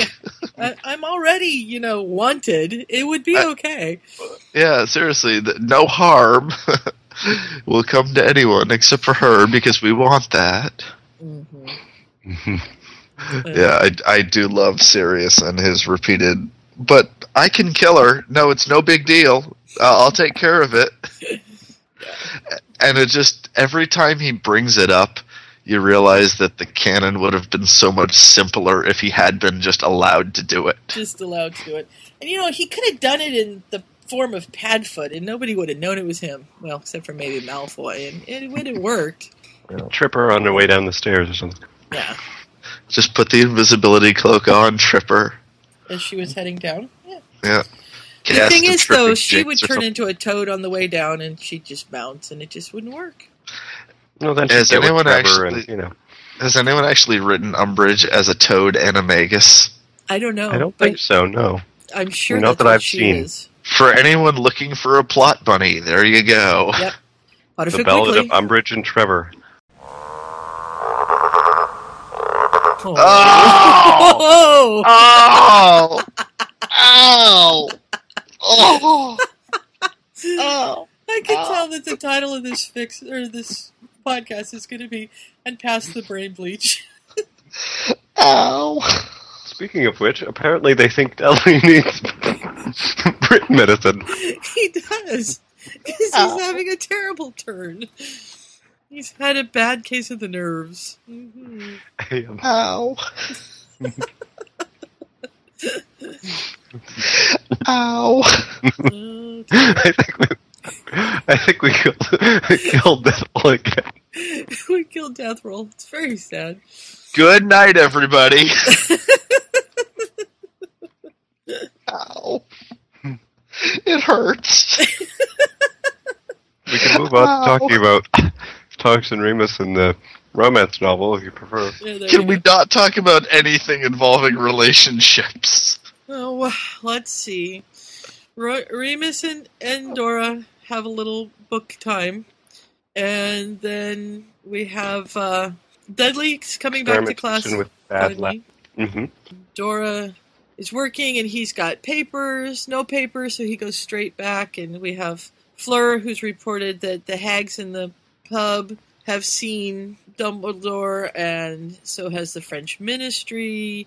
And Mhm. yeah, less Well, it's Hestia who's bringing up been the hags in the pub, and then South. Fleur mentions that he's been to the she's been to the French ministry as well, and all sorts of places. And he's telling everything, including Fudge's foibles. hmm Yeah. And he apparently gave a speech to the Auror headquarters. Yeah. Which has Kingsley having a fit because he's, you know, first Sirius now Dumbledore. I'm hiding more fugitives than I'm catching. Mhm. And he's just always out and about. Yes. And more people than Dudley are being nervous about exams. Um, Hmm. Daniel Morse is convinced he's going to be in trouble and has started carrying his inhaler around. And and we have another good exchange between Remus and Dudley about the memory charm thing. Because he, he says, you know, you can get past this, Dudley. I wish I could help. And Dudley says, you can help. You're just not doing it. Right. And then we have the time passes paragraph. One Sirius is. cold and dreary, and then the next. Oh, look, it's spring. It's spring. We have Kat texting us. She says that uh, we're disgusting and that toad sex is like old people sex. She's not happy with us at all. I see. All good to know. Yeah. Apparently, Death told her before he left. You guys just prompted me to open the second bottle of wine. I see. That's where he went. I need to do something to wash that out of my head. Oh, congratulations, Scott. You have joined the elite club of people who have actually managed to squick me. It's a very small and select group, I assure you. oh, well, it's well earned. Pretty much anything about involving Umbridge is squicky, Squicky. so, you know. That's actually one of my rules about fic. If you write Umbridge fic, you are very disturbed. Because you know, deep down, you deserve to be punished. Don't you, Mr. Potter? Can you just Oh, well. imagine reading year read- five ooh, from her I- perspective? I read. Are you ready for this? No. I read Umbridge, Aunt Marge. Oh! Yep. yep I read it. Oh, how was it? How it? would that even. That makes no sense. Um, Marge It's was fanfic. Marge was there at the uh, house when Umbridge came to, you know, do something about Harry, and they met up and kind of hit it off. Huh. And Marge gave her So her she- card, and she went for tea, and things developed. Bubba chicka bow wow. All they need to do is start talking about the shortcomings in Harry's character, Oh, yeah. and they have They all the it off. conversation in the world. They hit it off like a house of fire. Yep, yep. Wow. Wow. Just wow. I can't remember where I found it or why I even read it, but I, I did read it. Because you had to know. I did. I had to know how that worked. It's kind of like the Hermione Spock thing. I, I just had to see how that worked, you know. But uh, all right. And afterwards, your brain hurts. Yeah, it does. So you share it with us. Well, you know, it makes the pain less if you share it. So I've heard. Sirius, however, is getting having a better time because he has something to do. He's doing the search Sirius, for Bella. Sirius is having a better time because he's on topic. And He's on topic and he's not having sex with anybody, so it's good. the Umbridge. Or toads. Uh, yeah. I don't know. He could be having sex with recruiting. Buck Beach. Mm, that's true. That could happen. I'm not sure why, but you never know. Well, if no, I won't go there. I'm gonna be good. Yeah. I'm gonna be good. I'm So gonna the fic, there, there was something in the fic that was interesting. Dumbledore's recruiting some friends of Bill's. Um, Viktor Krum. Yeah, the Aurors are refusing to cooperate. Mhm. They have a habit of becoming peculiarly nearsighted if a large crowd happens to be gathered around a man with long white beard. I love that description. hmm At Smeltings, Smeltings, it's, it's, it's sports season. Yeah, and Dudley saying, "Please, please, just memory charm me, please." hmm And then we find And out, Edward Holmes has disappeared. yeah, and he's yeah, he doesn't show up for the full moon, and they don't know where he is, and things just yeah aren't good. Things with Remus and Doris are Remus and Dora are okay though. They're still having fun reading their book. They get through the second last chapter with all the consummation and everything. Mhm. Dora manages not to laugh until the end. Yes, Um, yes, that's always a good thing. And this is the bit that made me put in my notes wondering about whether this predated DH, which I guess it did. Because it says, there's only one chapter left. Yes, that will be where the author names all the children and tells us that one of them grows up to be Minister of Magic. Oh my god, it was. You're right. I read that and I thought, oh my god, this person is taking the piss out of the epilogue. But it predates the epilogue. It does.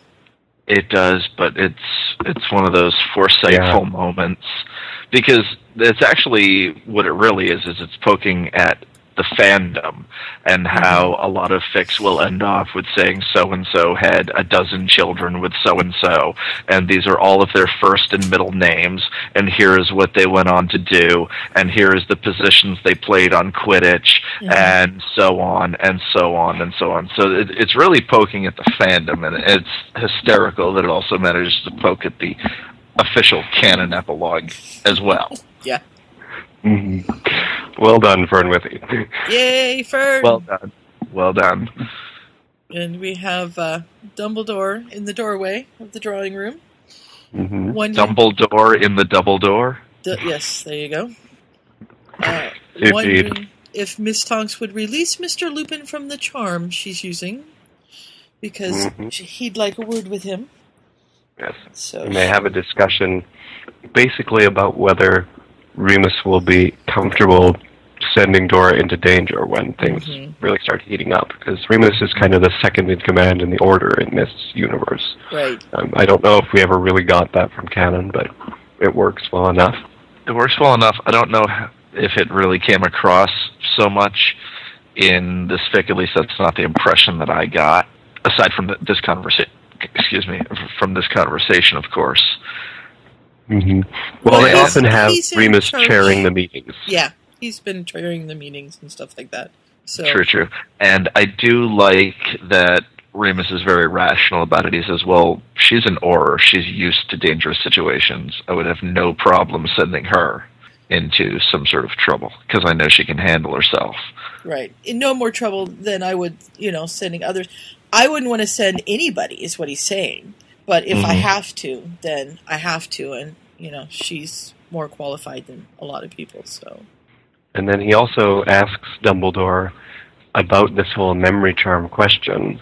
Mhm. And Dumbledore's the one who kind of tunes him in a little bit and says, Yes, you have a good point. This is good for him, but he's not as strong as you are. You have you're projecting onto him because you could always stand more than you think you can, and Dudley really can't.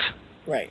Uh, but Remus is still not comfortable with it, so he says, you know, is there anything else I could do? And Dumbledore promises to research a little bit about memory charms that fade, basically. Mm-hmm. hmm To give him back the memories when he's better able to deal with to them. deal with them. Yeah. And that's that's a really good solution. It is because I don't. I, I agree with Remus here. I don't like the idea of taking away someone's memory because you're taking away the event that shapes who they are and who they become. Mhm. And without the experiences that we go through, how do we grow at all? Mhm. And I've To been quote Doctor Who, a man is the sum of his memories. Very good quote. I've been watching uh, Star Trek Five lately, and it's the one where the Vulcan makes you face your pain and draw strength from the sharing, and you, you take away the pain. And, and Kirk says, "I don't want my pain taken away. I need my pain. It's who we are." And who we become as a result of the bad things we've gone through. And that's very true. So I understand why Dudley wants this stuff taken away. It's because he can't deal with it. His brain is literally unable to wrap around it. That's why he's failing at school and and so on now. But you're taking away who he is. You're taking away the experience that could let him develop, and you're stunting his growth. You're making him nothing more than a child, a perpetual child. hmm Yeah. Yeah. He's not dealing with this at all. Mhm. And something needs to be done. And we kind of skipped over that they found Edward Holmes in a dingy room full of wolfsbane, very, very dead. I did like very much that they threw the other words for Wolfsbane in there, Aconite and Monkshood. Mhm. I liked that. It was just a small little nod to the canon and, and to reality and herbology and, and so forth. But I, I, I like that. I appreciated that. Yeah, we actually have monk's hood, or we used to. I think it. I think it died out in the last couple of years, but we did have some of it for a while. Got a lot of werewolves in your area that you need to worry about. Well, yeah, at least you know raccoons. Damn raccoons. Were raccoons? Yeah, I have this great raccoons are bad. picture. I, it's it's a lousy resolution and it's it's blurry because it was taken through a screen door, but it's three raccoons going through the recycling bin. Just wonderful. I was about three feet from them, and if not for the screen door, it'd be a great shot. hmm We have those. We woke up to the dogs going nuts one night. And let the dogs out. They had cornered a mama raccoon and what turned out to be five babies. And the Rottweiler, when we had the Rot, attacked the mama, and she hurt him, and he yiped yiped. And so we pulled him off, and she and one baby left. I guess there was four babies. She and one baby left, and she before she left, she told those other babies something. I mean, she sat there and talked to them.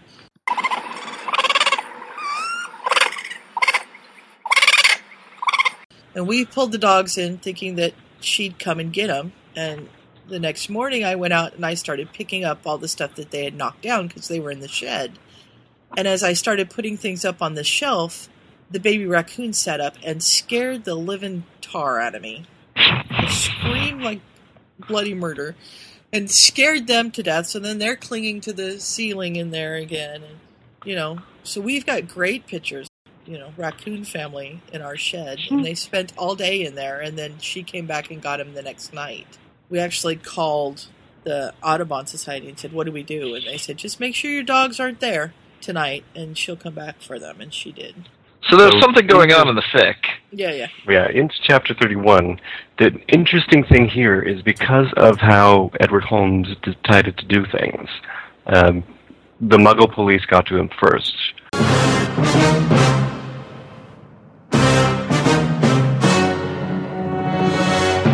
And there's a young policeman Woman, is who it a is con- yeah, a young Muggle policewoman who was first on the scene. I thought maybe she was a detective, but I guess she was just the first responder who was determined that this is weird. People don't commit suicide by drinking cups of wolfsbane tea. He must have been murdered. And they ended up having to when when they came along with their obscure governmental agency taking over the case, they had to promise that they would entertain the possibility of murder and she'd get the credit if that's what how it turned out. Mm-hmm. Mm-hmm. So Tonks gets to come along as one of these agents, and she brings Remus in as a consultant, an independent expert. So to speak.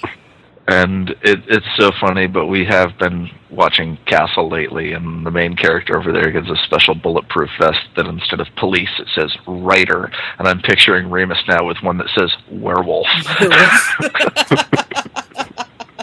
Yes, because we know he needs a bulletproof vest to stop those silver bullets. stop the silver bullets, exactly. And Peter's silver hand, he needs to stop that too. Remus Lupin, played by Nathan Fillion. I wonder how that would work. Oh my god, I'm a man. This is great. There are two kinds of folks who sit around thinking about how to kill people psychopaths and mystery writers. I'm the kind that pays better. Who am I? I'm Rick Castle. Castle. Castle. I really am ruggedly handsome, aren't I? Every writer needs inspiration, and I've found mine. Detective Kate Beckett. Beckett. Beckett. Nikki Heat. The character he's basing on you. And thanks to my friendship with the mayor, I get to be on her case. I'd be happy to let you spank me. And together we catch killers. Make a pretty good team, you know, like Starsky and Hutch, Turner and Hooch. And That- the thing that's squeaking Tonks out at the moment is they had already started the autopsy before they could get there. Uh-huh. Mm-hmm. And the guy that was doing the autopsy found a few things that were a little bit different. The brain was a little bit different. Um, Because I he's started heart, to transform. yeah, hmm His heart and lungs started to transform, and his brain. his and, brain. Yeah. And so she said, "There might be something, you know, that could be helpful to you." And he wants to know if she read it, and he's she's like, "Yeah, but it was boring medical stuff. I don't know what it meant." So Which is a, a remarkably refreshing thing from fics where they feel the need to quote the Wikipedia page at us. mhm. hmm It's a the very nice medulla way oblongata was enlarged unusually, and Yeah. Yeah. So they, you know, she searches and she can't find anything that would indicate that there was anything there besides him. Yeah, he'd never. she has a complex series of magic detection spells which reveal that Edward once heated a cup of tea with magic. Uh, that was basically it. Yeah. And he looked for, just searched for things and found a lot of rice and tuna fish, and that was basically it. Mhm. So, yeah. Mm, rice and tuna. You're reminding me of dinner. I had sushi tonight. Did you? After the day I had, I needed some comfort You food. needed comfort food. Mm. We're studying sea life and no, we're studying zoo animals at school, and I needed a cooking project. And I was like, hmm, what can we do? What can we do? I know, we'll make seal food. So the kids are making tuna and putting it on crackers for seal Awesome. food. They're having a grand time. Are seals There you allowed to eat crackers? Yeah, sure they are. With mayonnaise and relish, no less. Oh, awesome. Hey, it's fish. Yeah. hmm So Remus takes this file and heads off to the library to research the brain because he doesn't know what's going on with any of this either. Mm-hmm. And they they have a conversation about the, how horrible this situation is and that he is never likely to do anything like this because it isn't just being a werewolf that made this guy commit suicide. He had a whole bunch of other things go wrong in his life. Right. Um, His wife left. He lost his, His wife job. left him. Yeah. And to think he never would have lost his job if it wasn't for supporting Umbridge's anti-werewolf legislation. Yeah, that's true. Yep. You reap what you sow. Yeah. hmm Of course, he had a little help, but still, because they really targeted him. Hmm Yeah. But still, yeah. And then Remus goes home to find Sirius in a towering rage because Kreacher has destroyed his notes. Yeah, And this is what you were talking about earlier. Because he Mhm. had found some letters that Bella had written. And That might have been about when she was getting into the Death Eater stuff. Yeah. He could have looked through for any clues and good things. and those are gone. Kreacher has mysteriously vanished those. Hmm So, and Remus Yeah. thinks the book he has is quite fascinating. Your brain and how how you got it and how it works. Remus yeah, says, I spent a detention popping out frog brains once. oh, well. I'll let you know if I ever need to research the brain in uh, in Lycanthropy, Yes, where frogs. where frogs. Or no, That frogs was- that turn into wolves. That was just hysterical. It goes Like really well Lycanthropy. with our uh, our Umbridge Toad conversation. Oh! Where's my wine? There it is. I, I do like this banter, though. This problem with frogs turning into wolves month, once a month. Very small wolves, of course. It's becoming quite serious. Only for the other frog. They can run freely with a hippogriff and a easel. Yes. But they gotta be the careful. hippogriff doesn't step on them. Yeah, the hippogriff's girlfriend will dock points. Well, the frog wolf should have probably done it himself. Yeah. So they're having a great time, a and great then Harry Potter's head appears in the fire. Dun dun dun. What's going on? Hey, Hey. what's up? It's neat, Sirius. So he runs to get him, and then we have our discussion about James the bully. Snape's first memory. And honestly, this scene just reminded me so much of how much the canon doesn't make sense. Because by this point, we've already had Christmas, and Harry and Sirius have been around each other, and I'm sure they had at least a few private moments. And why the hell didn't Sirius ask Harry why he never called him on the mirror? Ever. Yeah, I know. Why? Why? Because the plot said so. But wait, wait. He got the mirror for Christmas just as he was leaving. Mm, No. Yes. That was his Christmas present. That was, Was his it? Christmas present. So this is the first time that he's spoken to him. Are you sure? I'm sure. He didn't get that before he left for school? No, he got it as they were leaving because he didn't want Molly to see it. And Okay. he didn't tell him what it was. He just gave it to him. And and Harry kind of like put it in the you know, he, Harry didn't really know. He just kind of lost it in his trunk and then forgot all about it. Mm-hmm. So this is the time when Sirius should have said, "Why didn't you call on the mirror? Why aren't you?" You know, he should say something here, but they're all into Twitter Yeah. and they don't. Yeah. Oh my God! You snuck into Umbridge's office. What a good mar- good little marauder you are. We're so proud of you. Well, they don't figure that out either Yeah, until later. yeah, they don't quite know where he is. hmm They have this conversation, and Harry disappears because someone's coming, and then Sirius says, "I wonder why I didn't." Oh, probably forgot. Well, I'll talk to him in the summer or whatever. yeah, it, it's frustrating. Oh yeah, especially knowing what we know. It's terrible. like, you don't have till summer. No. and that gets back to what I was saying about the character being a dead man walking. hmm Yeah, and Sirius also thinks, where was he fleeing from? But Mhm. they don't figure it out until Fred and George show up in the next chapter. Yeah, I mean, honestly, there, there's got to be a way to get him a message, Mm-hmm. even if you don't know. I do like this scene, though. it It's, even though it's a scene that you have seen from the other side, it's interesting getting all of Remus's thought processes as he comes up with these different bits of things to say. Right. I do like that. I because you see it from the perspective of somebody who did know James and say, yeah, he wasn't the greatest person all the time. He sometimes he was a teenage boy. hmm And Remus has to stop himself at one point from saying, "Okay, now you're reaching." When Harry's talking about showing off for the girls, he's like, "Yes, he was 15. Yeah, They're you know, girls. That's what this happened." you do. Fifteen and girls and boys and don't you know this? And and there was one point where he considered lying to him, and then realized, well, if I do that, and for some reason he ever finds out, then forget it. Harry is very. It's weird because everyone paints Harry as this. If you lie to him once, it'll be all over, and yet he constantly forgives Ron for being Mhm. dumb and being mistaken about him. Yeah. That's an interesting dichotomy that I just thought of. And Harry can stand more than people think he can. Mm-hmm. Mm-hmm.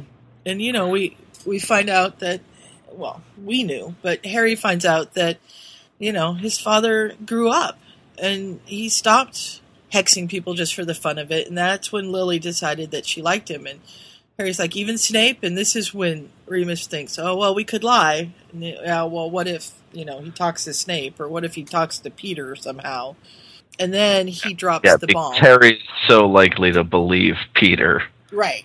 And then he, you know, drops the bomb. I'm not doing occlumency again. What? I did like that reaction.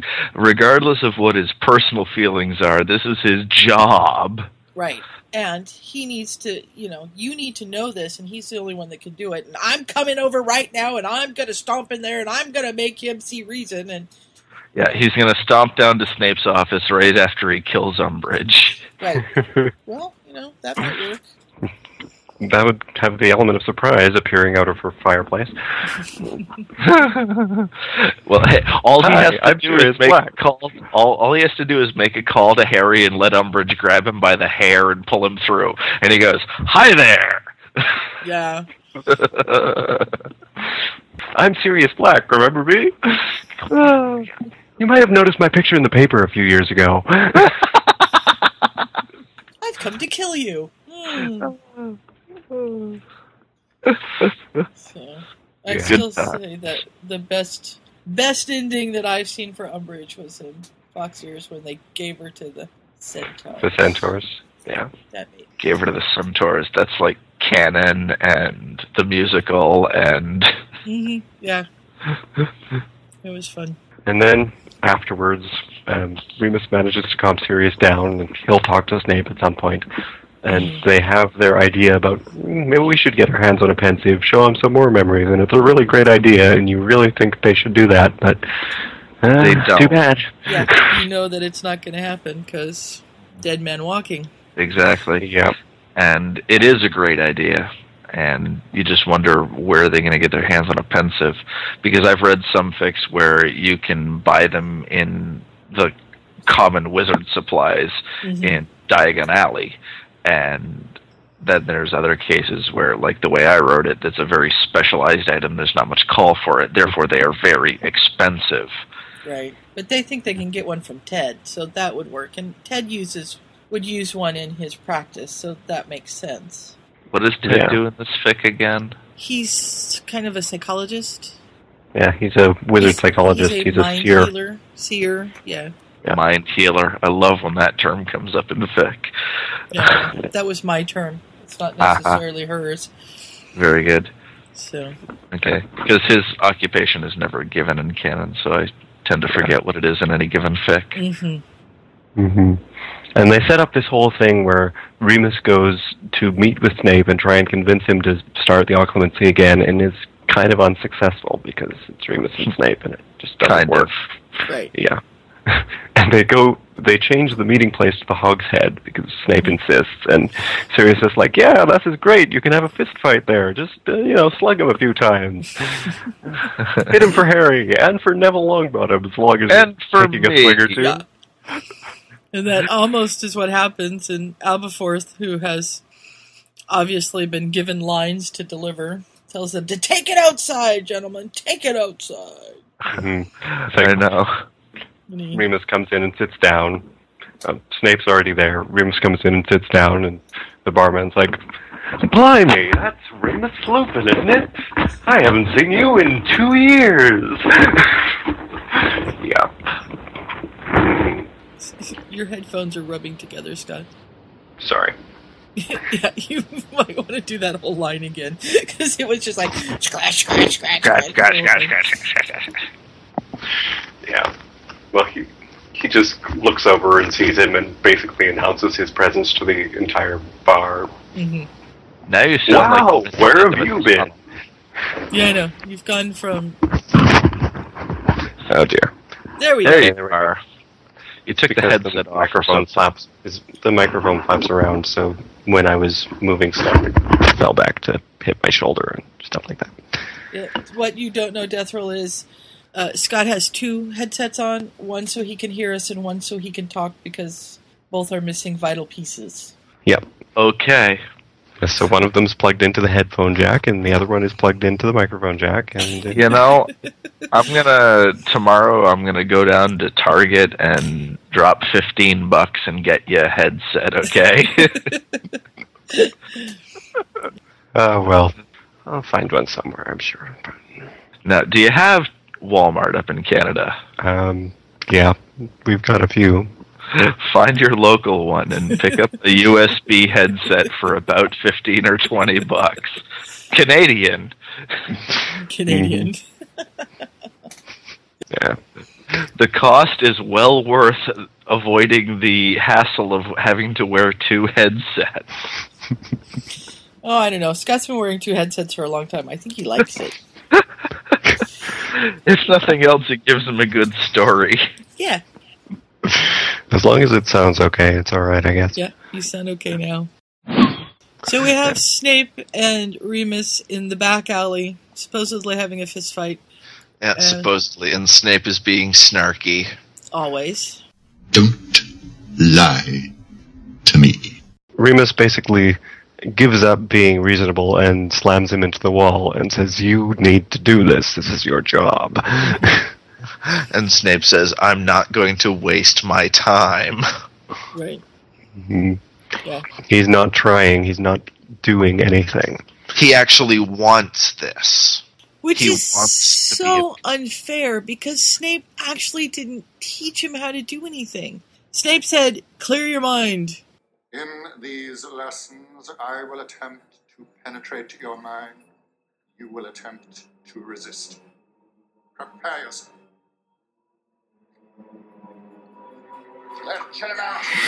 It doesn't say this is what you need to do to clear your mind. This is what you need to do to not let me in. He just says, "Do this," and then he, you know, blasts him for being arrogant. And it is true. Harry does want to know, and Harry Mhm. isn't trying. So Correct. He, And Harry is more arrogant than he likes to admit. yes, but Snape is a crap teacher. Mm-hmm. I, I don't know because the description we get of the Imperius curse is very there's no warning, there's no way to fight it off, and Harry knows instinctively sort of how to resist it. He just says, uh, "No, I'm not going to jump up on the desk." And I think if Harry were more open to it, he would find that instinctively he knows how to keep somebody out of his mind because Snape does tell him even in the first lesson that he he knows how to push him out. He just wastes time shouting. So Harry is capable of doing this. He just doesn't apply himself at all. He doesn't clear his mind before he sleeps. He doesn't and he doesn't even ask the question of, well, how? You you mm-hmm. say do this but you don't say how. Yeah. Well, the two of them together is just a bad combination because they're oh, not going to I'm get along. I'm not going to argue that at all. Yeah. But I'm saying it's not. It's just as much Harry's fault as it is They- Snape's. Yes. Yeah. I, I will. I will say that too. And Mhm. the, but yeah, they just. Yeah. Oh. It works much better in the um, I can't remember which fic series it is where they have Remus teach him how to clear his mind and then send him to Snape to learn the actual occlumency bit. Very nice. I would, I would like to read that. The way I've approached it in my own writing is to say it doesn't matter what you've been told. There is no preparation for this. The only way to know is to experience it. And so I'm writing Snape doing exactly the same thing. Mhm. Just without the preconceptions about each other. Exactly. There is no preparation for this. You have shown skill at resisting the Imperius. You will find that similar skills are needed here. Prepare yourself. Legilimens. That's all there is. And all of a sudden, Harry has to defend his mind. Mm-hmm. Yeah. Difference being he like he likes Snape more, Mhm. so that that helps. Yeah. Um, There's a little Mhm. bit more of a understanding here, and a little bit more of a Mhm. mentor. and and that's what it is. What Snape says here is completely accurate. Harry isn't trying. He doesn't care. He is not going to learn this from me. Yeah, and, Snape, that's true. It's very true. it, it's so true. Snape recognizes the futility of what's going on, Mhm. and Harry breaching his trust and going into the Pensieve is really just the last straw. And there is no reason he should put up with it because he sees plainly that it's not going to work. It's not going to be successful. Why would he waste his effort? Right. It may be the good thing and the proper thing and the right thing, but it's not going to happen. Yeah. Makes sense. And it's it's very consistent with Snape. Like Snape isn't going to. Um, what you wish would have happened at this point is Snape recognizing, I can't teach him anything. Let's I need to find somebody some other way for him to learn this. Mhm. But Pro- Snape Professor going to take the Flitwick ex- is free tonight. Yeah. Somebody, but Snape isn't going to take the extra trouble to do that. So No. Someone has to know how to do this, but Yeah, it's always it's interesting to me that Snape seems to be the only one that knows how to do it. Mhm. And yet, whenever it's convenient for the plot, there's random Zen master who is the master of it and can teach Harry everything he knows in six weeks. Mhm. And Yeah, but that is not this story. that's not this story true, but I'm just saying you see that a lot, Mhm. where everybody and their brother is an occlumency master, and I choose to believe that it's a very difficult art, and Snape is the only one who can teach him, and because Harry is not willing to learn this, it goes badly for him. Right. Yeah, I think that Dumbledore could have taught him, but Dumbledore didn't have the time. Dumbledore, what, what does Dumbledore do all day? He doesn't teach any classes, Well, he runs the school, you know. which out involves what? Well, which I'm- involves I'm sure it's you know like in the old manor houses, and he has to meet with the kitchen staff and approve the menus, and he needs to you know meet with the the house elves and make sure that the cleaning's being done, and you know get his reports from all the portraits who are spying on everything. and- yeah, all of that. And see, you know he's a very That busy takes man. up most of his time, I'm sure. Yeah, well, you know, we Uh. we know that Dumbledore knows everything that goes on, and that's more than likely how he knows. And here is where Ryan would be reminding us about the TPS reports. Yes, he's got the TPS reports. Don't forget those.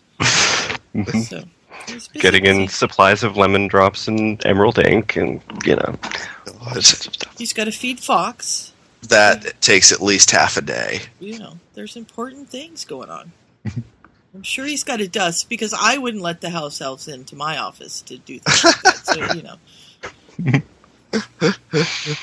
Anyhow, Anyhow. Remus is basically unsuccessful yes. and leaves Right. the alley being introspective and wondering if, had they done something differently when they were 15, would Snape be a nice guy?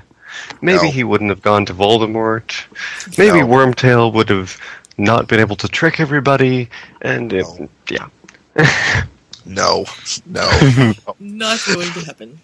Well, I So- personally love when the characters engage in these sort of what ifs, and the answer is just no, no, no, no, no. Nothing would have changed. He's still a miserable little worm. Yep.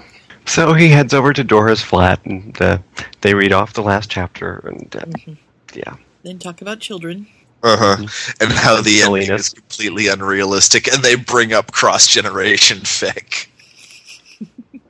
yeah. I love this whole discussion because it is such a commentary on the fandom. Yeah. It might have been a little. It might have been nice to have a little something between threatening to kill Redwald and being his son-in-law. I know. it's so funny. Uh, yeah. yeah. And they have a discussion about Remus and his relative goodness, And then he and goes Snape, and whether he could have done anything or not. And she basically agrees with you. And um, yeah. And then when he gets to Grimmauld Place, the Weasley twins are there. Yay! Which I like because it shows that Order of the Phoenix is moving along, hmm progressing, and really that's the only time indicator that we have is when the canon intersects with the fic. There's not a lot of description of the passing of time. There's this happened, then this happened, then this happened, and then a canon event happened and lets you know we're in February or whatever. Right. And it's just um, Remus, Sirius, Fred, and George is an interesting combination. Oh yeah. Is that You Fred, might say George? Aren't you supposed to be somewhat north of here? Whatever do you mean? and then it turns out they're there because they've said to Molly, "It's okay, we're self-sufficient. We've got a flat. We'll live above the shop. It'll be fine." And then they get there and realize they have no furniture. We have no furniture. Oh, which it makes for a funny scene, but couldn't they just conjure furniture? Maybe they are who great at transfiguration.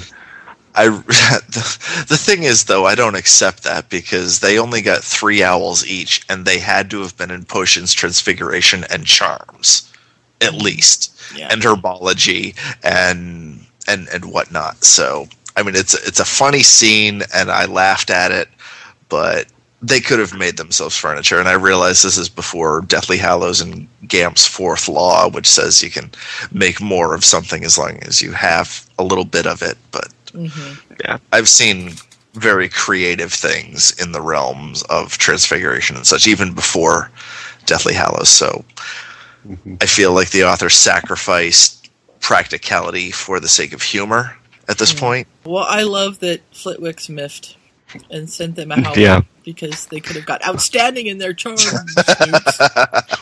Which seems like a very Flitwick thing to do. oh yeah. But they couldn't quite hear everything that he said because Mom was yelling at the same time. yeah. And I love George. We could have got outstanding in potions if we'd wanted to, but who Mhm. wanted Yeah. two more years with Snape? Yeah. Yeah. And that's the thing, as competent a potions master as Snape may be, because people from houses other than Slytherin do not like him, it discourages them from taking newt potions and pursuing a career in that regard. And I've often seen in fics that portray Snape very negatively that that is a consequence, but it, it's a real consequence. As much as I might like Snape, he's put a whole generation of Ravenclaws, Hufflepuffs, and Gryffindors off of potions, Mm-hmm. and that's not a good thing. Yeah. It would be a good thing if he ever managed to get out and have a shop again because he's driven his prices up. But other than that, I hadn't considered it in that light. And if it, his ambition was to make a lot of money, he's probably done himself a favor, but I don't see his ambition as being lined up in that way. Mm-hmm. No, he's probably more a research potions master than a, a shopkeeper. Can you imagine him as a shopkeeper having to deal with the public? No, it, he'd be like that gal at the Twilight store I was at, you know, who kept her back to me and talked on the phone the entire time I was in the store. You know, he would just like be. Oh, Twilight store? yes, we have a we have a local Twilight store. I'm so sorry. Yes, and I had to go in because I was just like, oh my goodness, we have a local Twilight store. This is I can't believe it. It's So it's it was because more they filmed the them lines- yeah, because they filmed it here. Oh, very nice. So it was more along the lines of a train wreck. I must see what's going on in here, Mhm. rather than any legitimate interest. Yes, that was mostly Okay. it. Uh, but she did. She literally had her back to me and ignored me the entire time I was in the shop. Mm. And I thought, hmm, they're not going to do very well. No, not really. But at the same time, they will do well because they are the Twilight Store. Yes. Mm-hmm. And but they it's have moved from those premises, so apparently they had to go somewhere else. I didn't realize it was still in town, but I met somebody the other day that actually works there. and I said, "Oh, I was in that shop once, and this person ignored me." And she said, "Yeah, that was the owner's daughter. She ignored everybody." I said, oh good. boy, I wasn't the only one." the owner's daughter. Ah! Yeah. So I don't know. I, I could see Snape as you know, uh, sort of mail order rare potions ingredient guy. Like the, all, the actual the people who are serious about potions would come to Snape for their stuff, and he Mhm. would send it to them, and you know that kind of thing. But, Imagine that's know. the sort of thing he never advertises, but it's strictly word of mouth. hmm I could see that. That seems to have a little bit more style to it. Although, when, before Speaking when you were saying the mail order, I thought you were going to talk about Snape and a mail order bride. No, no, no, no, no. no, no. we won't go there. We've had enough brain bleach already. We don't need more. and we've given enough plot bunnies. hmm So, Speaking of marketing things, Yes, uh, the the, twins twins, want arrived. to market the map. mhm. Yes, they would Like I like do the like map that. charms. I don't see the map worked into enough fic. yeah. I never see the concept of replication of the map, reproducing its effect, anything like that. So I was pleased to see that the creation of the map was not forgotten and the twins are. The only thing that I didn't quite catch was how the twins knew who Moony and Padfoot were. Mm-hmm. Yeah, I don't quite know that one either. But aside from that, I thought it was brilliant that they were thinking about marketing the map. And I like the problems that Remus and Sirius had with doing that because, in the hands of a Death Eater, this is a target map to whoever you want to kill. Right. And and you know, Remus and Sirius have a very good, you know, the war's on. If we teach you how to do this, then people are going to be able to, you know, see us, even if we're in invisibility cloaks. And the kid, and the kids, Mm. the twins turn around and say, "Yeah, but you can also see if somebody else is in your house, or you can see who's at your front door." It has So- very, very positive applications. It has very, very negative Yeah. applications as well, which I suppose is inherent with any piece of technology. hmm And this is where the story about the Ton-Tongue Toffee comes out. Yeah. And Yep. this is how Dudley lost 40 pounds in four months and got, joined the boxing team and all of that He, stuff. he essentially developed a phobia about candy. Yeah. which I am not a health expert. I don't know if dropping 40 pounds in a month is healthy, It's but not. I think that the lesson that Dudley learned from this is invaluable. hmm And Yeah. I wonder if that weight loss was so drastic because he was so grossly overweight. Yeah, I'm sure that was possible, or that was part of it. But yeah, he'd be terrified to eat that kind of stuff, Mm-hmm. And Mhm. you know, You never know when those people might have got to it.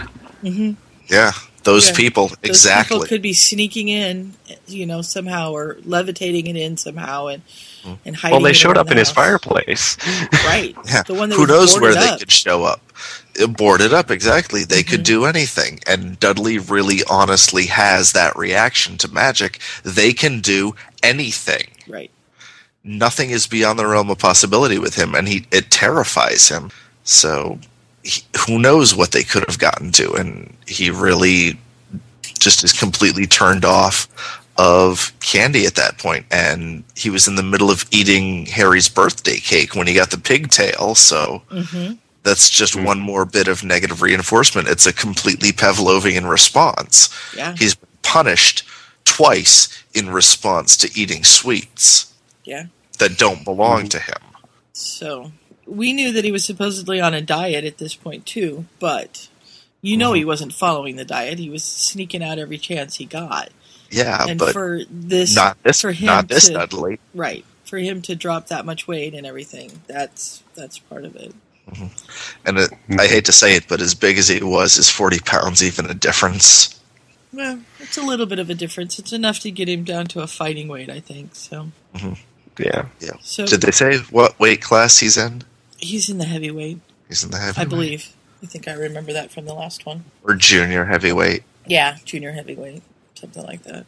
So Remus goes to school and emails Dudley and says, "I'd like to meet you." And he got back a reply immediately that said, "You know what I want." And Remus said, "Yeah, and I'm ready to discuss it with you." Yep. So, yeah, I also like how the twins offer him a cane to go with all his gray hair, and uh, he figures it'd turn into a stork. yeah, probably something. He So they go through his classes for the morning, Mhm. and he's really not having a great time because everybody's worried about exams, and they're basically just doing revision stuff. And everybody keeps asking, "Is this on the exam?" Um, So when Dudley gets there, he says, I want to tell you why I don't want to do a memory charm on you. And Dudley gets up to leave, and Remus just gives him that teacher look. And Mhm. finally, he sits down. he says, "That doesn't mean that I won't do it, but I want to tell you why I don't like the idea." I would like to Yeah.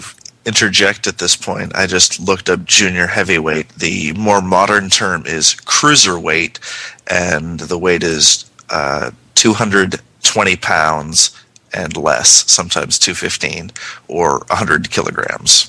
Okay. So he's not as big as some fics portray him as this Mhm. huge, gigantic monster. I mean, 200 pounds is, is still fairly big, but I mean, I weigh 200 pounds. I'm a little over six feet tall, and I'm pretty slender. Mm-hmm. So, Yeah. 200 pounds, is, 220 is not all that much for. Yeah. Yeah, so, but I mean, if he, you add the 40, so put him at 270 Mhm. before he dropped it, that's getting up there. That's, you know. Mhm. It and he's also 15 as opposed to, you know, actually a grown man. Mhm. True. And I'm sure he's shorter than I am as well. So it's it's all relative, but you know, just Yeah, he, For- he's not like 400 pounds. exactly. He's not some gross fat pig, um, as it were, who can barely get around and he need, he needs like a, a rolling chair or something. Right. Sorry, didn't mean to interrupt, but I That's just okay. had the urge to look Interesting that up. Information, yeah. So Remus says, first of all, these memories are your memories. They belong to you. They're part of you. For good or for ill, they're what make you what you are. hmm And Dudley's like, yeah, right. You don't, you don't like me. You don't care. All you ever wanted, you know. And You poison Joe. yeah, he says, actually, I do like you, but that's neither here nor there. The point is, you don't belong to me to remake. And even the horrible things can help you grow. I know what the Weasley twins did to you. And he's like, who? Mhm. He doesn't even know. The toffee. Oh, them. oh yeah, yeah, that. you know, but I also know that that's what got you started running and losing weight and got you into Joe Levels, Levinson's circle. Which is completely true, It is. But Dudley doesn't want to hear that. Right? He doesn't like this talk about causality. No. So, And Remus does acknowledge, you know, this doesn't mean I think they did a good thing. It's inexcusable, but it had consequences, and those consequences mm-hmm. have changed who you are. right. And then now he's got Dudley thinking, okay, so if you do the memory charm, will I forget about Joe and will I forget about boxing and all of that? And you know, And Remus should have scared the hell out of him and said, "Yes, Yeah. yes. If I do, you will forget that." Yeah, but it's you know, no. Uh, why is the character always honest to a fault, except when the plot says so? I know. So he, he, he- Remus is this not a whole thing Slytherin. could have. this whole problem could have been avoided if he just tried to convince Dudley that no, he really didn't want the memory charm. mhm. Instead, he insists on dealing honestly with the kid and, and says, Oh, well, yes, you'll remember this, but you wouldn't remember that. And basically, the memory charm is exactly what Dudley wants, and there's no reason for him to try and, get out of it or, or to refuse it or, or anything like that. Because what Remus really ought to be doing is convincing Dudley that he doesn't want the charm, right. because it'll create more problems than it it solves. And he starts to do that with the causality argument, but he should have said, no, it's not that precise. You'd forget way more stuff than that. Mm-hmm. And you'd come out of it thinking you have to study for your exams for last year. But, Mhm. you know, what the hell do I know? It would have been a different story. It would have been a very different story. He tells him that he should, you know, he can remove the memories of Narcissa and everything that's happened related to it. That he would remember Remus coming to school and that he was the bodyguard, Mhm. but he wouldn't have any recollection of the tie to Joe's illness and and stuff like that. Or, you know, he wouldn't remember St. Mungo's. And that's as much as he can do. And if you let Dora do it, well, she could do a little bit more and you'd be more prepared for when the memories come back. And Dada's like, I don't want them back. Mm-hmm. And he says, Yeah, well, that's not going to happen. You're going to get these memories back at some point. Yep. So you take the weekend and you think about it and come and talk to me. Mhm. What I might have done is have him just memory charm St. Mungo's and leave the rest of it. Because that was the stuff that sort of pushed Dudley over the edge. I mean, the, Narcissa was kind of festering, that's the major thing, but. But if you also do in the that, past. I, I like that. But if you do that, you leave him with the memory of it was the magic on him that affected Joe so much. Mm-hmm. hmm well, that's that's the thing that's caused the most growth in him is that realization. Yeah, that's true. Mm. So And it becomes a question of what do you leave him with? What do you take out? And ultimately, it's sadly, I, I hate to cheapen this, but it's exactly what you do in fan editing. You decide what lines to leave in, what scenes to mm-hmm. leave in, and what to remove, what to take out. Yeah. Mm-hmm. And you're essentially reshaping Dudley's life, just as you would reshape the plot of a movie. Yeah.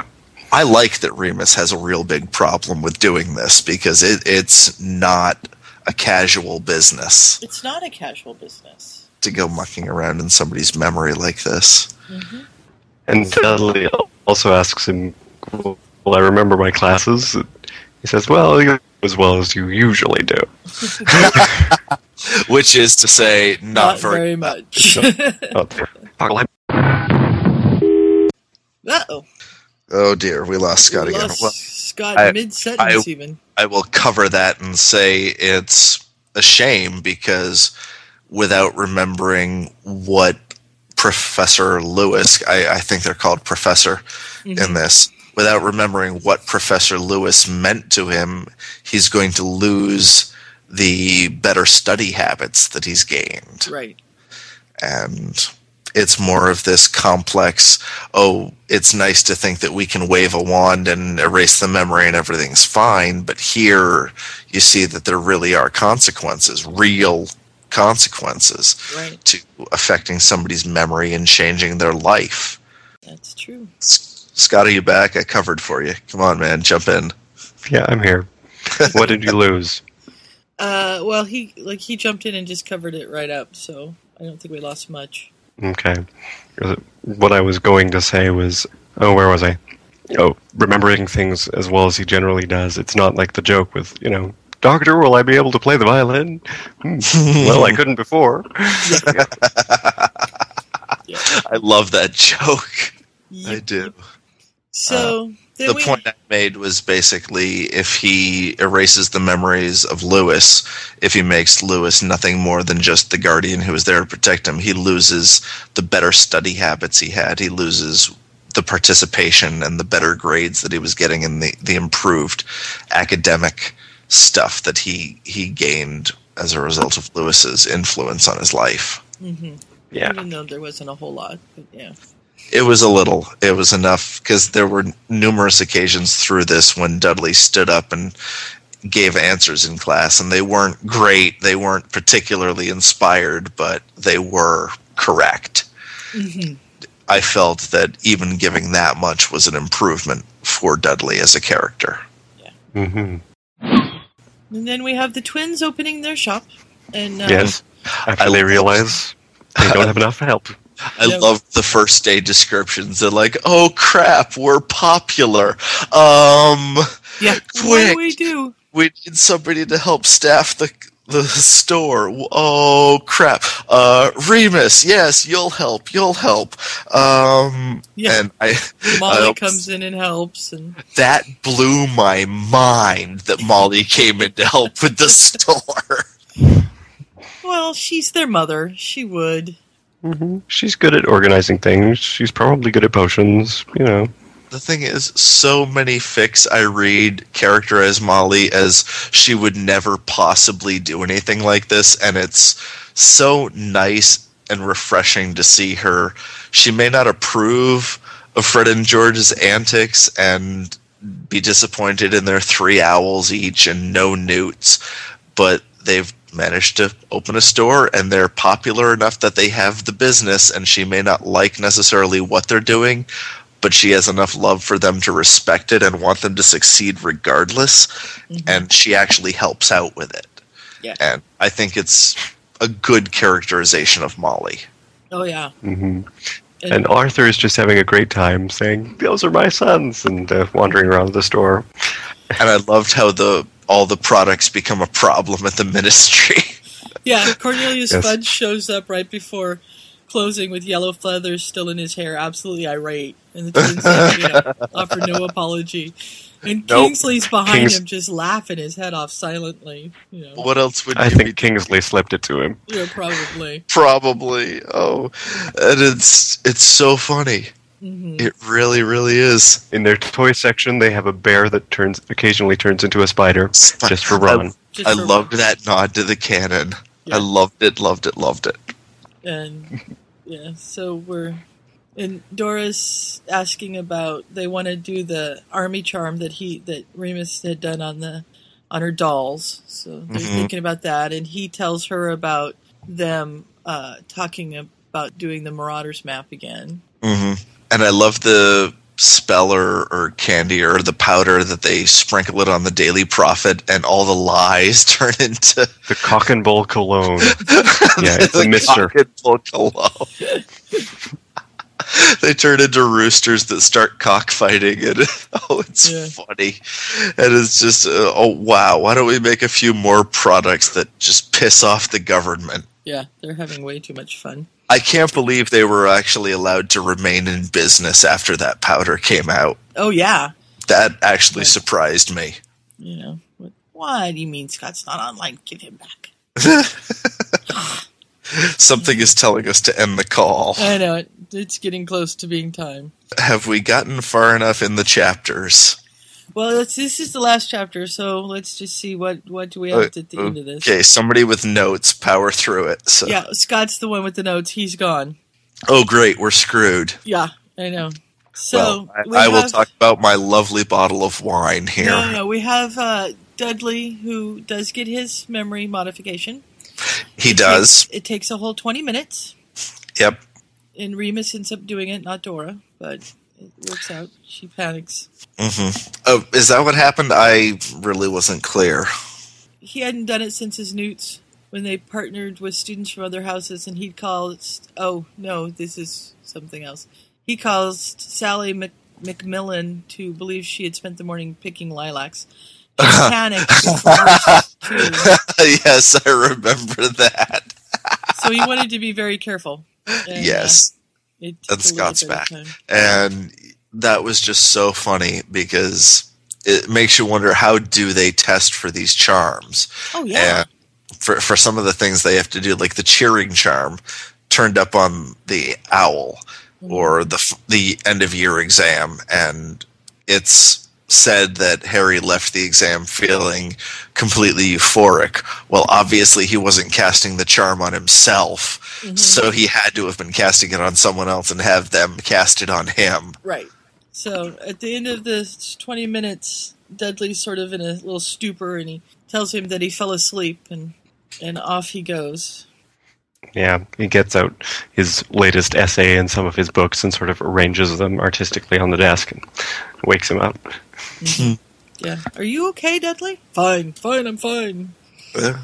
And through the week, he kind of, Remus watches him carefully from a distance and makes sure that it's holding. Well, I like how he eases him through there by prompting him to give the responses that he would normally give in a situation where he just dozed off. Mm-hmm.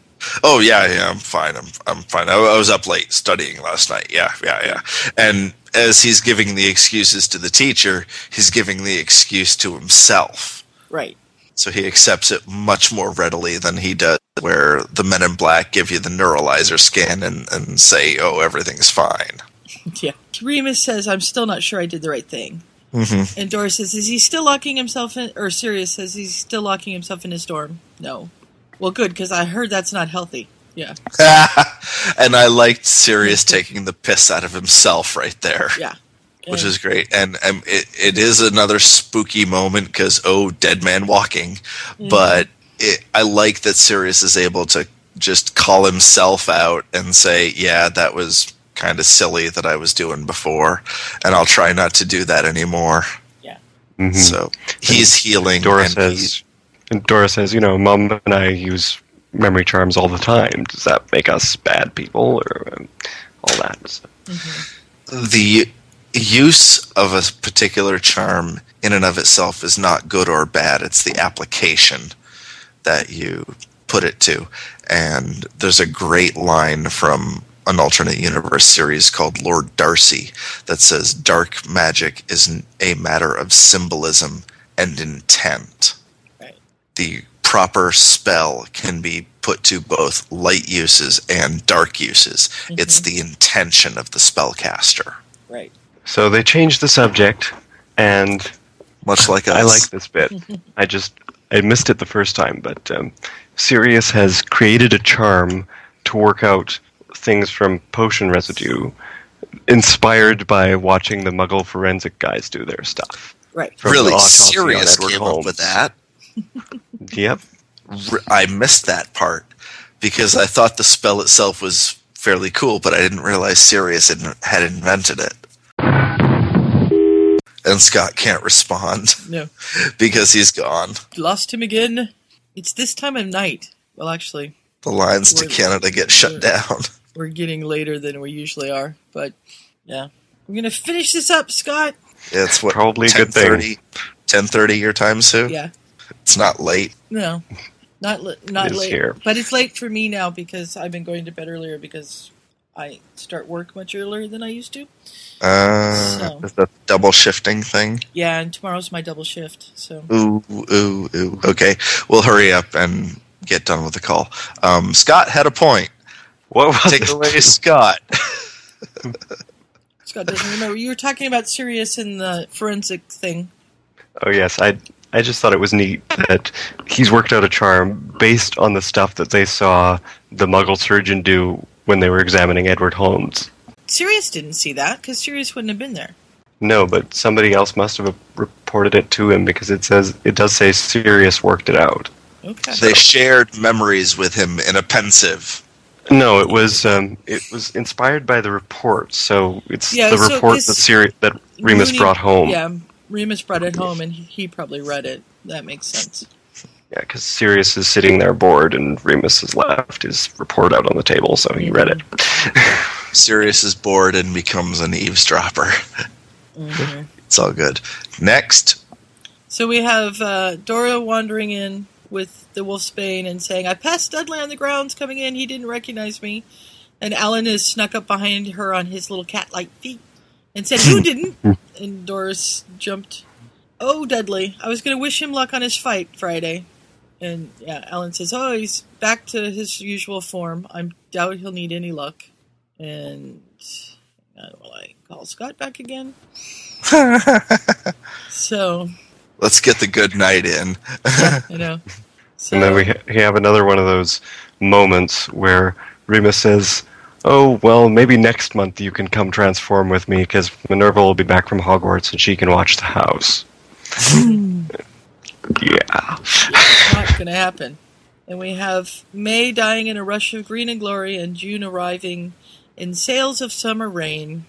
and more bad prose. Yeah. So, and that's it. And that's where we ended Yay, off. we tonight. made it through the chapters. Made chapters. it through the chapters. I think this is the first time, except for maybe the first one, that we've actually made it through all the chapters we were supposed to.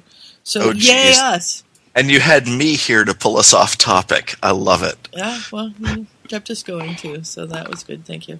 Yeah, I tried.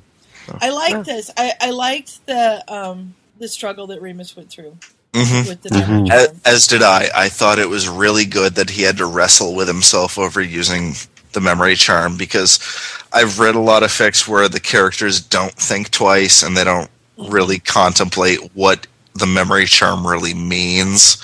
Right. And mm-hmm. I like that it was dealt with in a, a much more real fashion here.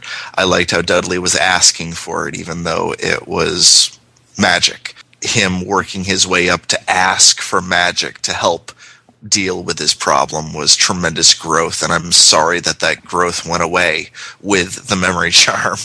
Yeah. Mm-hmm. But uh, Well, you as he did say himself, you know, before you do it, thanks for doing it. and, afterwards and I you won't think care. that you know it's still there, even if he doesn't remember it. It's in the res- you know the back of his mind. So you know some of that growth may come out still too. Mhm. It may just manifest its way itself in different ways. And it is set up so that the memories are going to come back, and he is going to have to deal with them, which I think Mhm. he needs to do. I mean, I agree with Remus in this. He needs to deal with this, but the memory charm needed to be done because he wasn't functioning. he wasn't quite ready, and I blame his upbringing on that. Um, the character was not ready to deal with this magnitude of magic, and to give him the memory charm helps him through this rough period. Because you can really come down on either side in this Oh, yeah. argument and there are good arguments on both sides. You can defend this or condemn this and i really defend it because dudley was not ready to deal with this memory charm and he was just emotionally not mature enough to deal with this and maybe he'll be capable of dealing with it when the memory charm finally wears off or breaks or whatever the terminology is that it, it finally does hit him properly Yeah. Mm-hmm. And I don't know this for sure because it's been a while since I've read the end of this, but I kind of get the impression that it's going to wear off slowly so that, you know, memories are going to trickle in a little bit at a time and he can deal with them a little bit at a time until he gets them all. Uh-huh. And I could be wrong about that, but that's kind of the impression I have. That would make sense. So, i don't remember it being specifically addressed as such as a plot Just in general, it was a, a very well written arc because usually, well, I don't know usually, but a lot of times having a subplot that goes on for this many chapters, before you get to this point, you would be going, okay, get on with it already, just give him the charm. Mhm. But Uh-huh. Now we'll never know what what the hell um but but but it developed through all of these chapters. There was a, enough other stuff happening as well. It wasn't just the story of Remus and Dudley and the Memory Charm. Mhm. So you could it could stand to last this long, and it, it worked out really well with the story. honestly um i never got a chance to say in my notes on chapters 1 through 9 and what i was expecting this fic to be was more of a story of Remus growing close to Dudley, kind of doing what he did with Harry, which is see a boy who's lost and step in to guide him through his personal inner darkness in a nice sort of after school special kind of way. uh, only with Death Eaters, and I I didn't really get that from this. I really would have liked to have seen some scenes from Dudley's point of view more. I would have liked to have gotten in his head a bit more rather than seeing Remus's point of view interacting with Dudley. I don't know that it would have made for a necessarily stronger fic, but it would have made for a different sort of fic um, because as much time was uh, and as much attention was paid to the Sirius plot line and the Tonks plot line, which is right and proper, but I would have appreciated more of the Dudley plotline being addressed here. As it is, it feels like it sometimes plays second fiddle. And I feel that's a detriment. I feel that you can tell a good story from Dudley's perspective, and I was disappointed to not have that here. I can see your point. This is, I think, written as a Tonks Remus more, and the Dudley is just, you know, kind of the way that we have them getting together. Mhm. Um, I think it would have been harder to have, you know, it. We would only see it from his point of view in one of the interludes because this is all from Remus's point of view, except for the interludes. Right. So I don't know how well she could have fitted in. Well, honestly, um, I'm glad you pointed that out to me because I didn't realize it was entirely from Remus's point of view. I thought for sure we get a lot of Sirius in there, so it didn't feel like it was entirely from Remus's point of view. It's pretty much Remus's point of view, except for the interludes, which are when he's a werewolf, and then we go to other people's points of view, Okay. and that's what the interludes are. Okay. And that's where you see the different, like when we saw the birthing and, and things like that. But Fair enough. Fair enough. Because honestly, when I first started this, when I read the summary and I said, "Oh, great! This is going to be a, a lovely tale uh, between Remus and Dudley, and we're going to see Dudley learn things about bullying, why he bullies his own daddy issues, and give us a reason for being the decent guy that we get in later canonesque fics and perhaps the canon. I don't know. It's been too long since I read the canon books six and seven. Um, but my impression is that Dudley becomes, if not a great guy, at least a somewhat decent guy. And maybe I'm wrong in that. Maybe it's just too much fic. But No, I sort of he does. expected I expected Dudley to shift in that direction, but I'm on the title, and I expected Remus to be a catalyst in that, and that's why I was enjoying the memory charm plot line so much, is because I expected Dudley to want to unlearn what he has learned, but ultimately be denied, and he wasn't denied. He gets the memory charm. right. But I Mhm. think in the end he gets the memories back. I like I said, it's been a long time since I've read the end of this. And I haven't read the last chapters. You know, I'll read the next last chapters for next week when we do it. Okay. But that's the memory I have of this is that it does come back and he does learn to deal with it.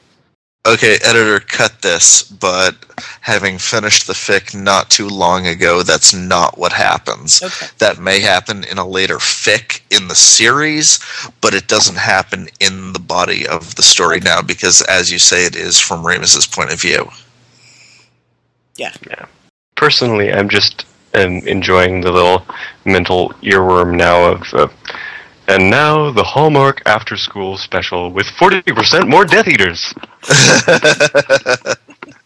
And, and I do say, I, I do want to say that I love Petunia and how completely racist she is when she's talking about that old Jew. And she's just, she's very much in character. Oh yes. Saying the things that she says. And I don't agree with her in any sense, but I, I do like that she is in character hmm talking about Joe in a very negative light and worrying that Mis- that the new Mr. Lewis might try and touch Dudley in a funny way and uh, she Petunia made me laugh in this fic.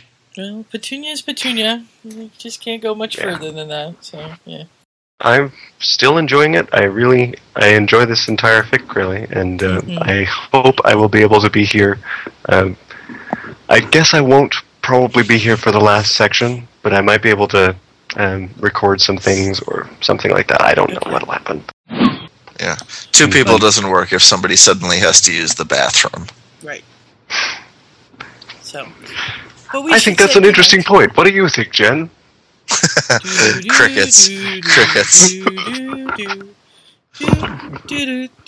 Yeah. All right. Well, I think we're, you know, into like hour four of this thing. So we're going to say goodnight. And Good night, everybody. we'll. Good I hope night, you- everybody. I hope you've been enjoying our coverage and uh, come back again and listen to the last one. Yay! It'll be a good time. Pro- pro- guaranteed. Bye. Bye.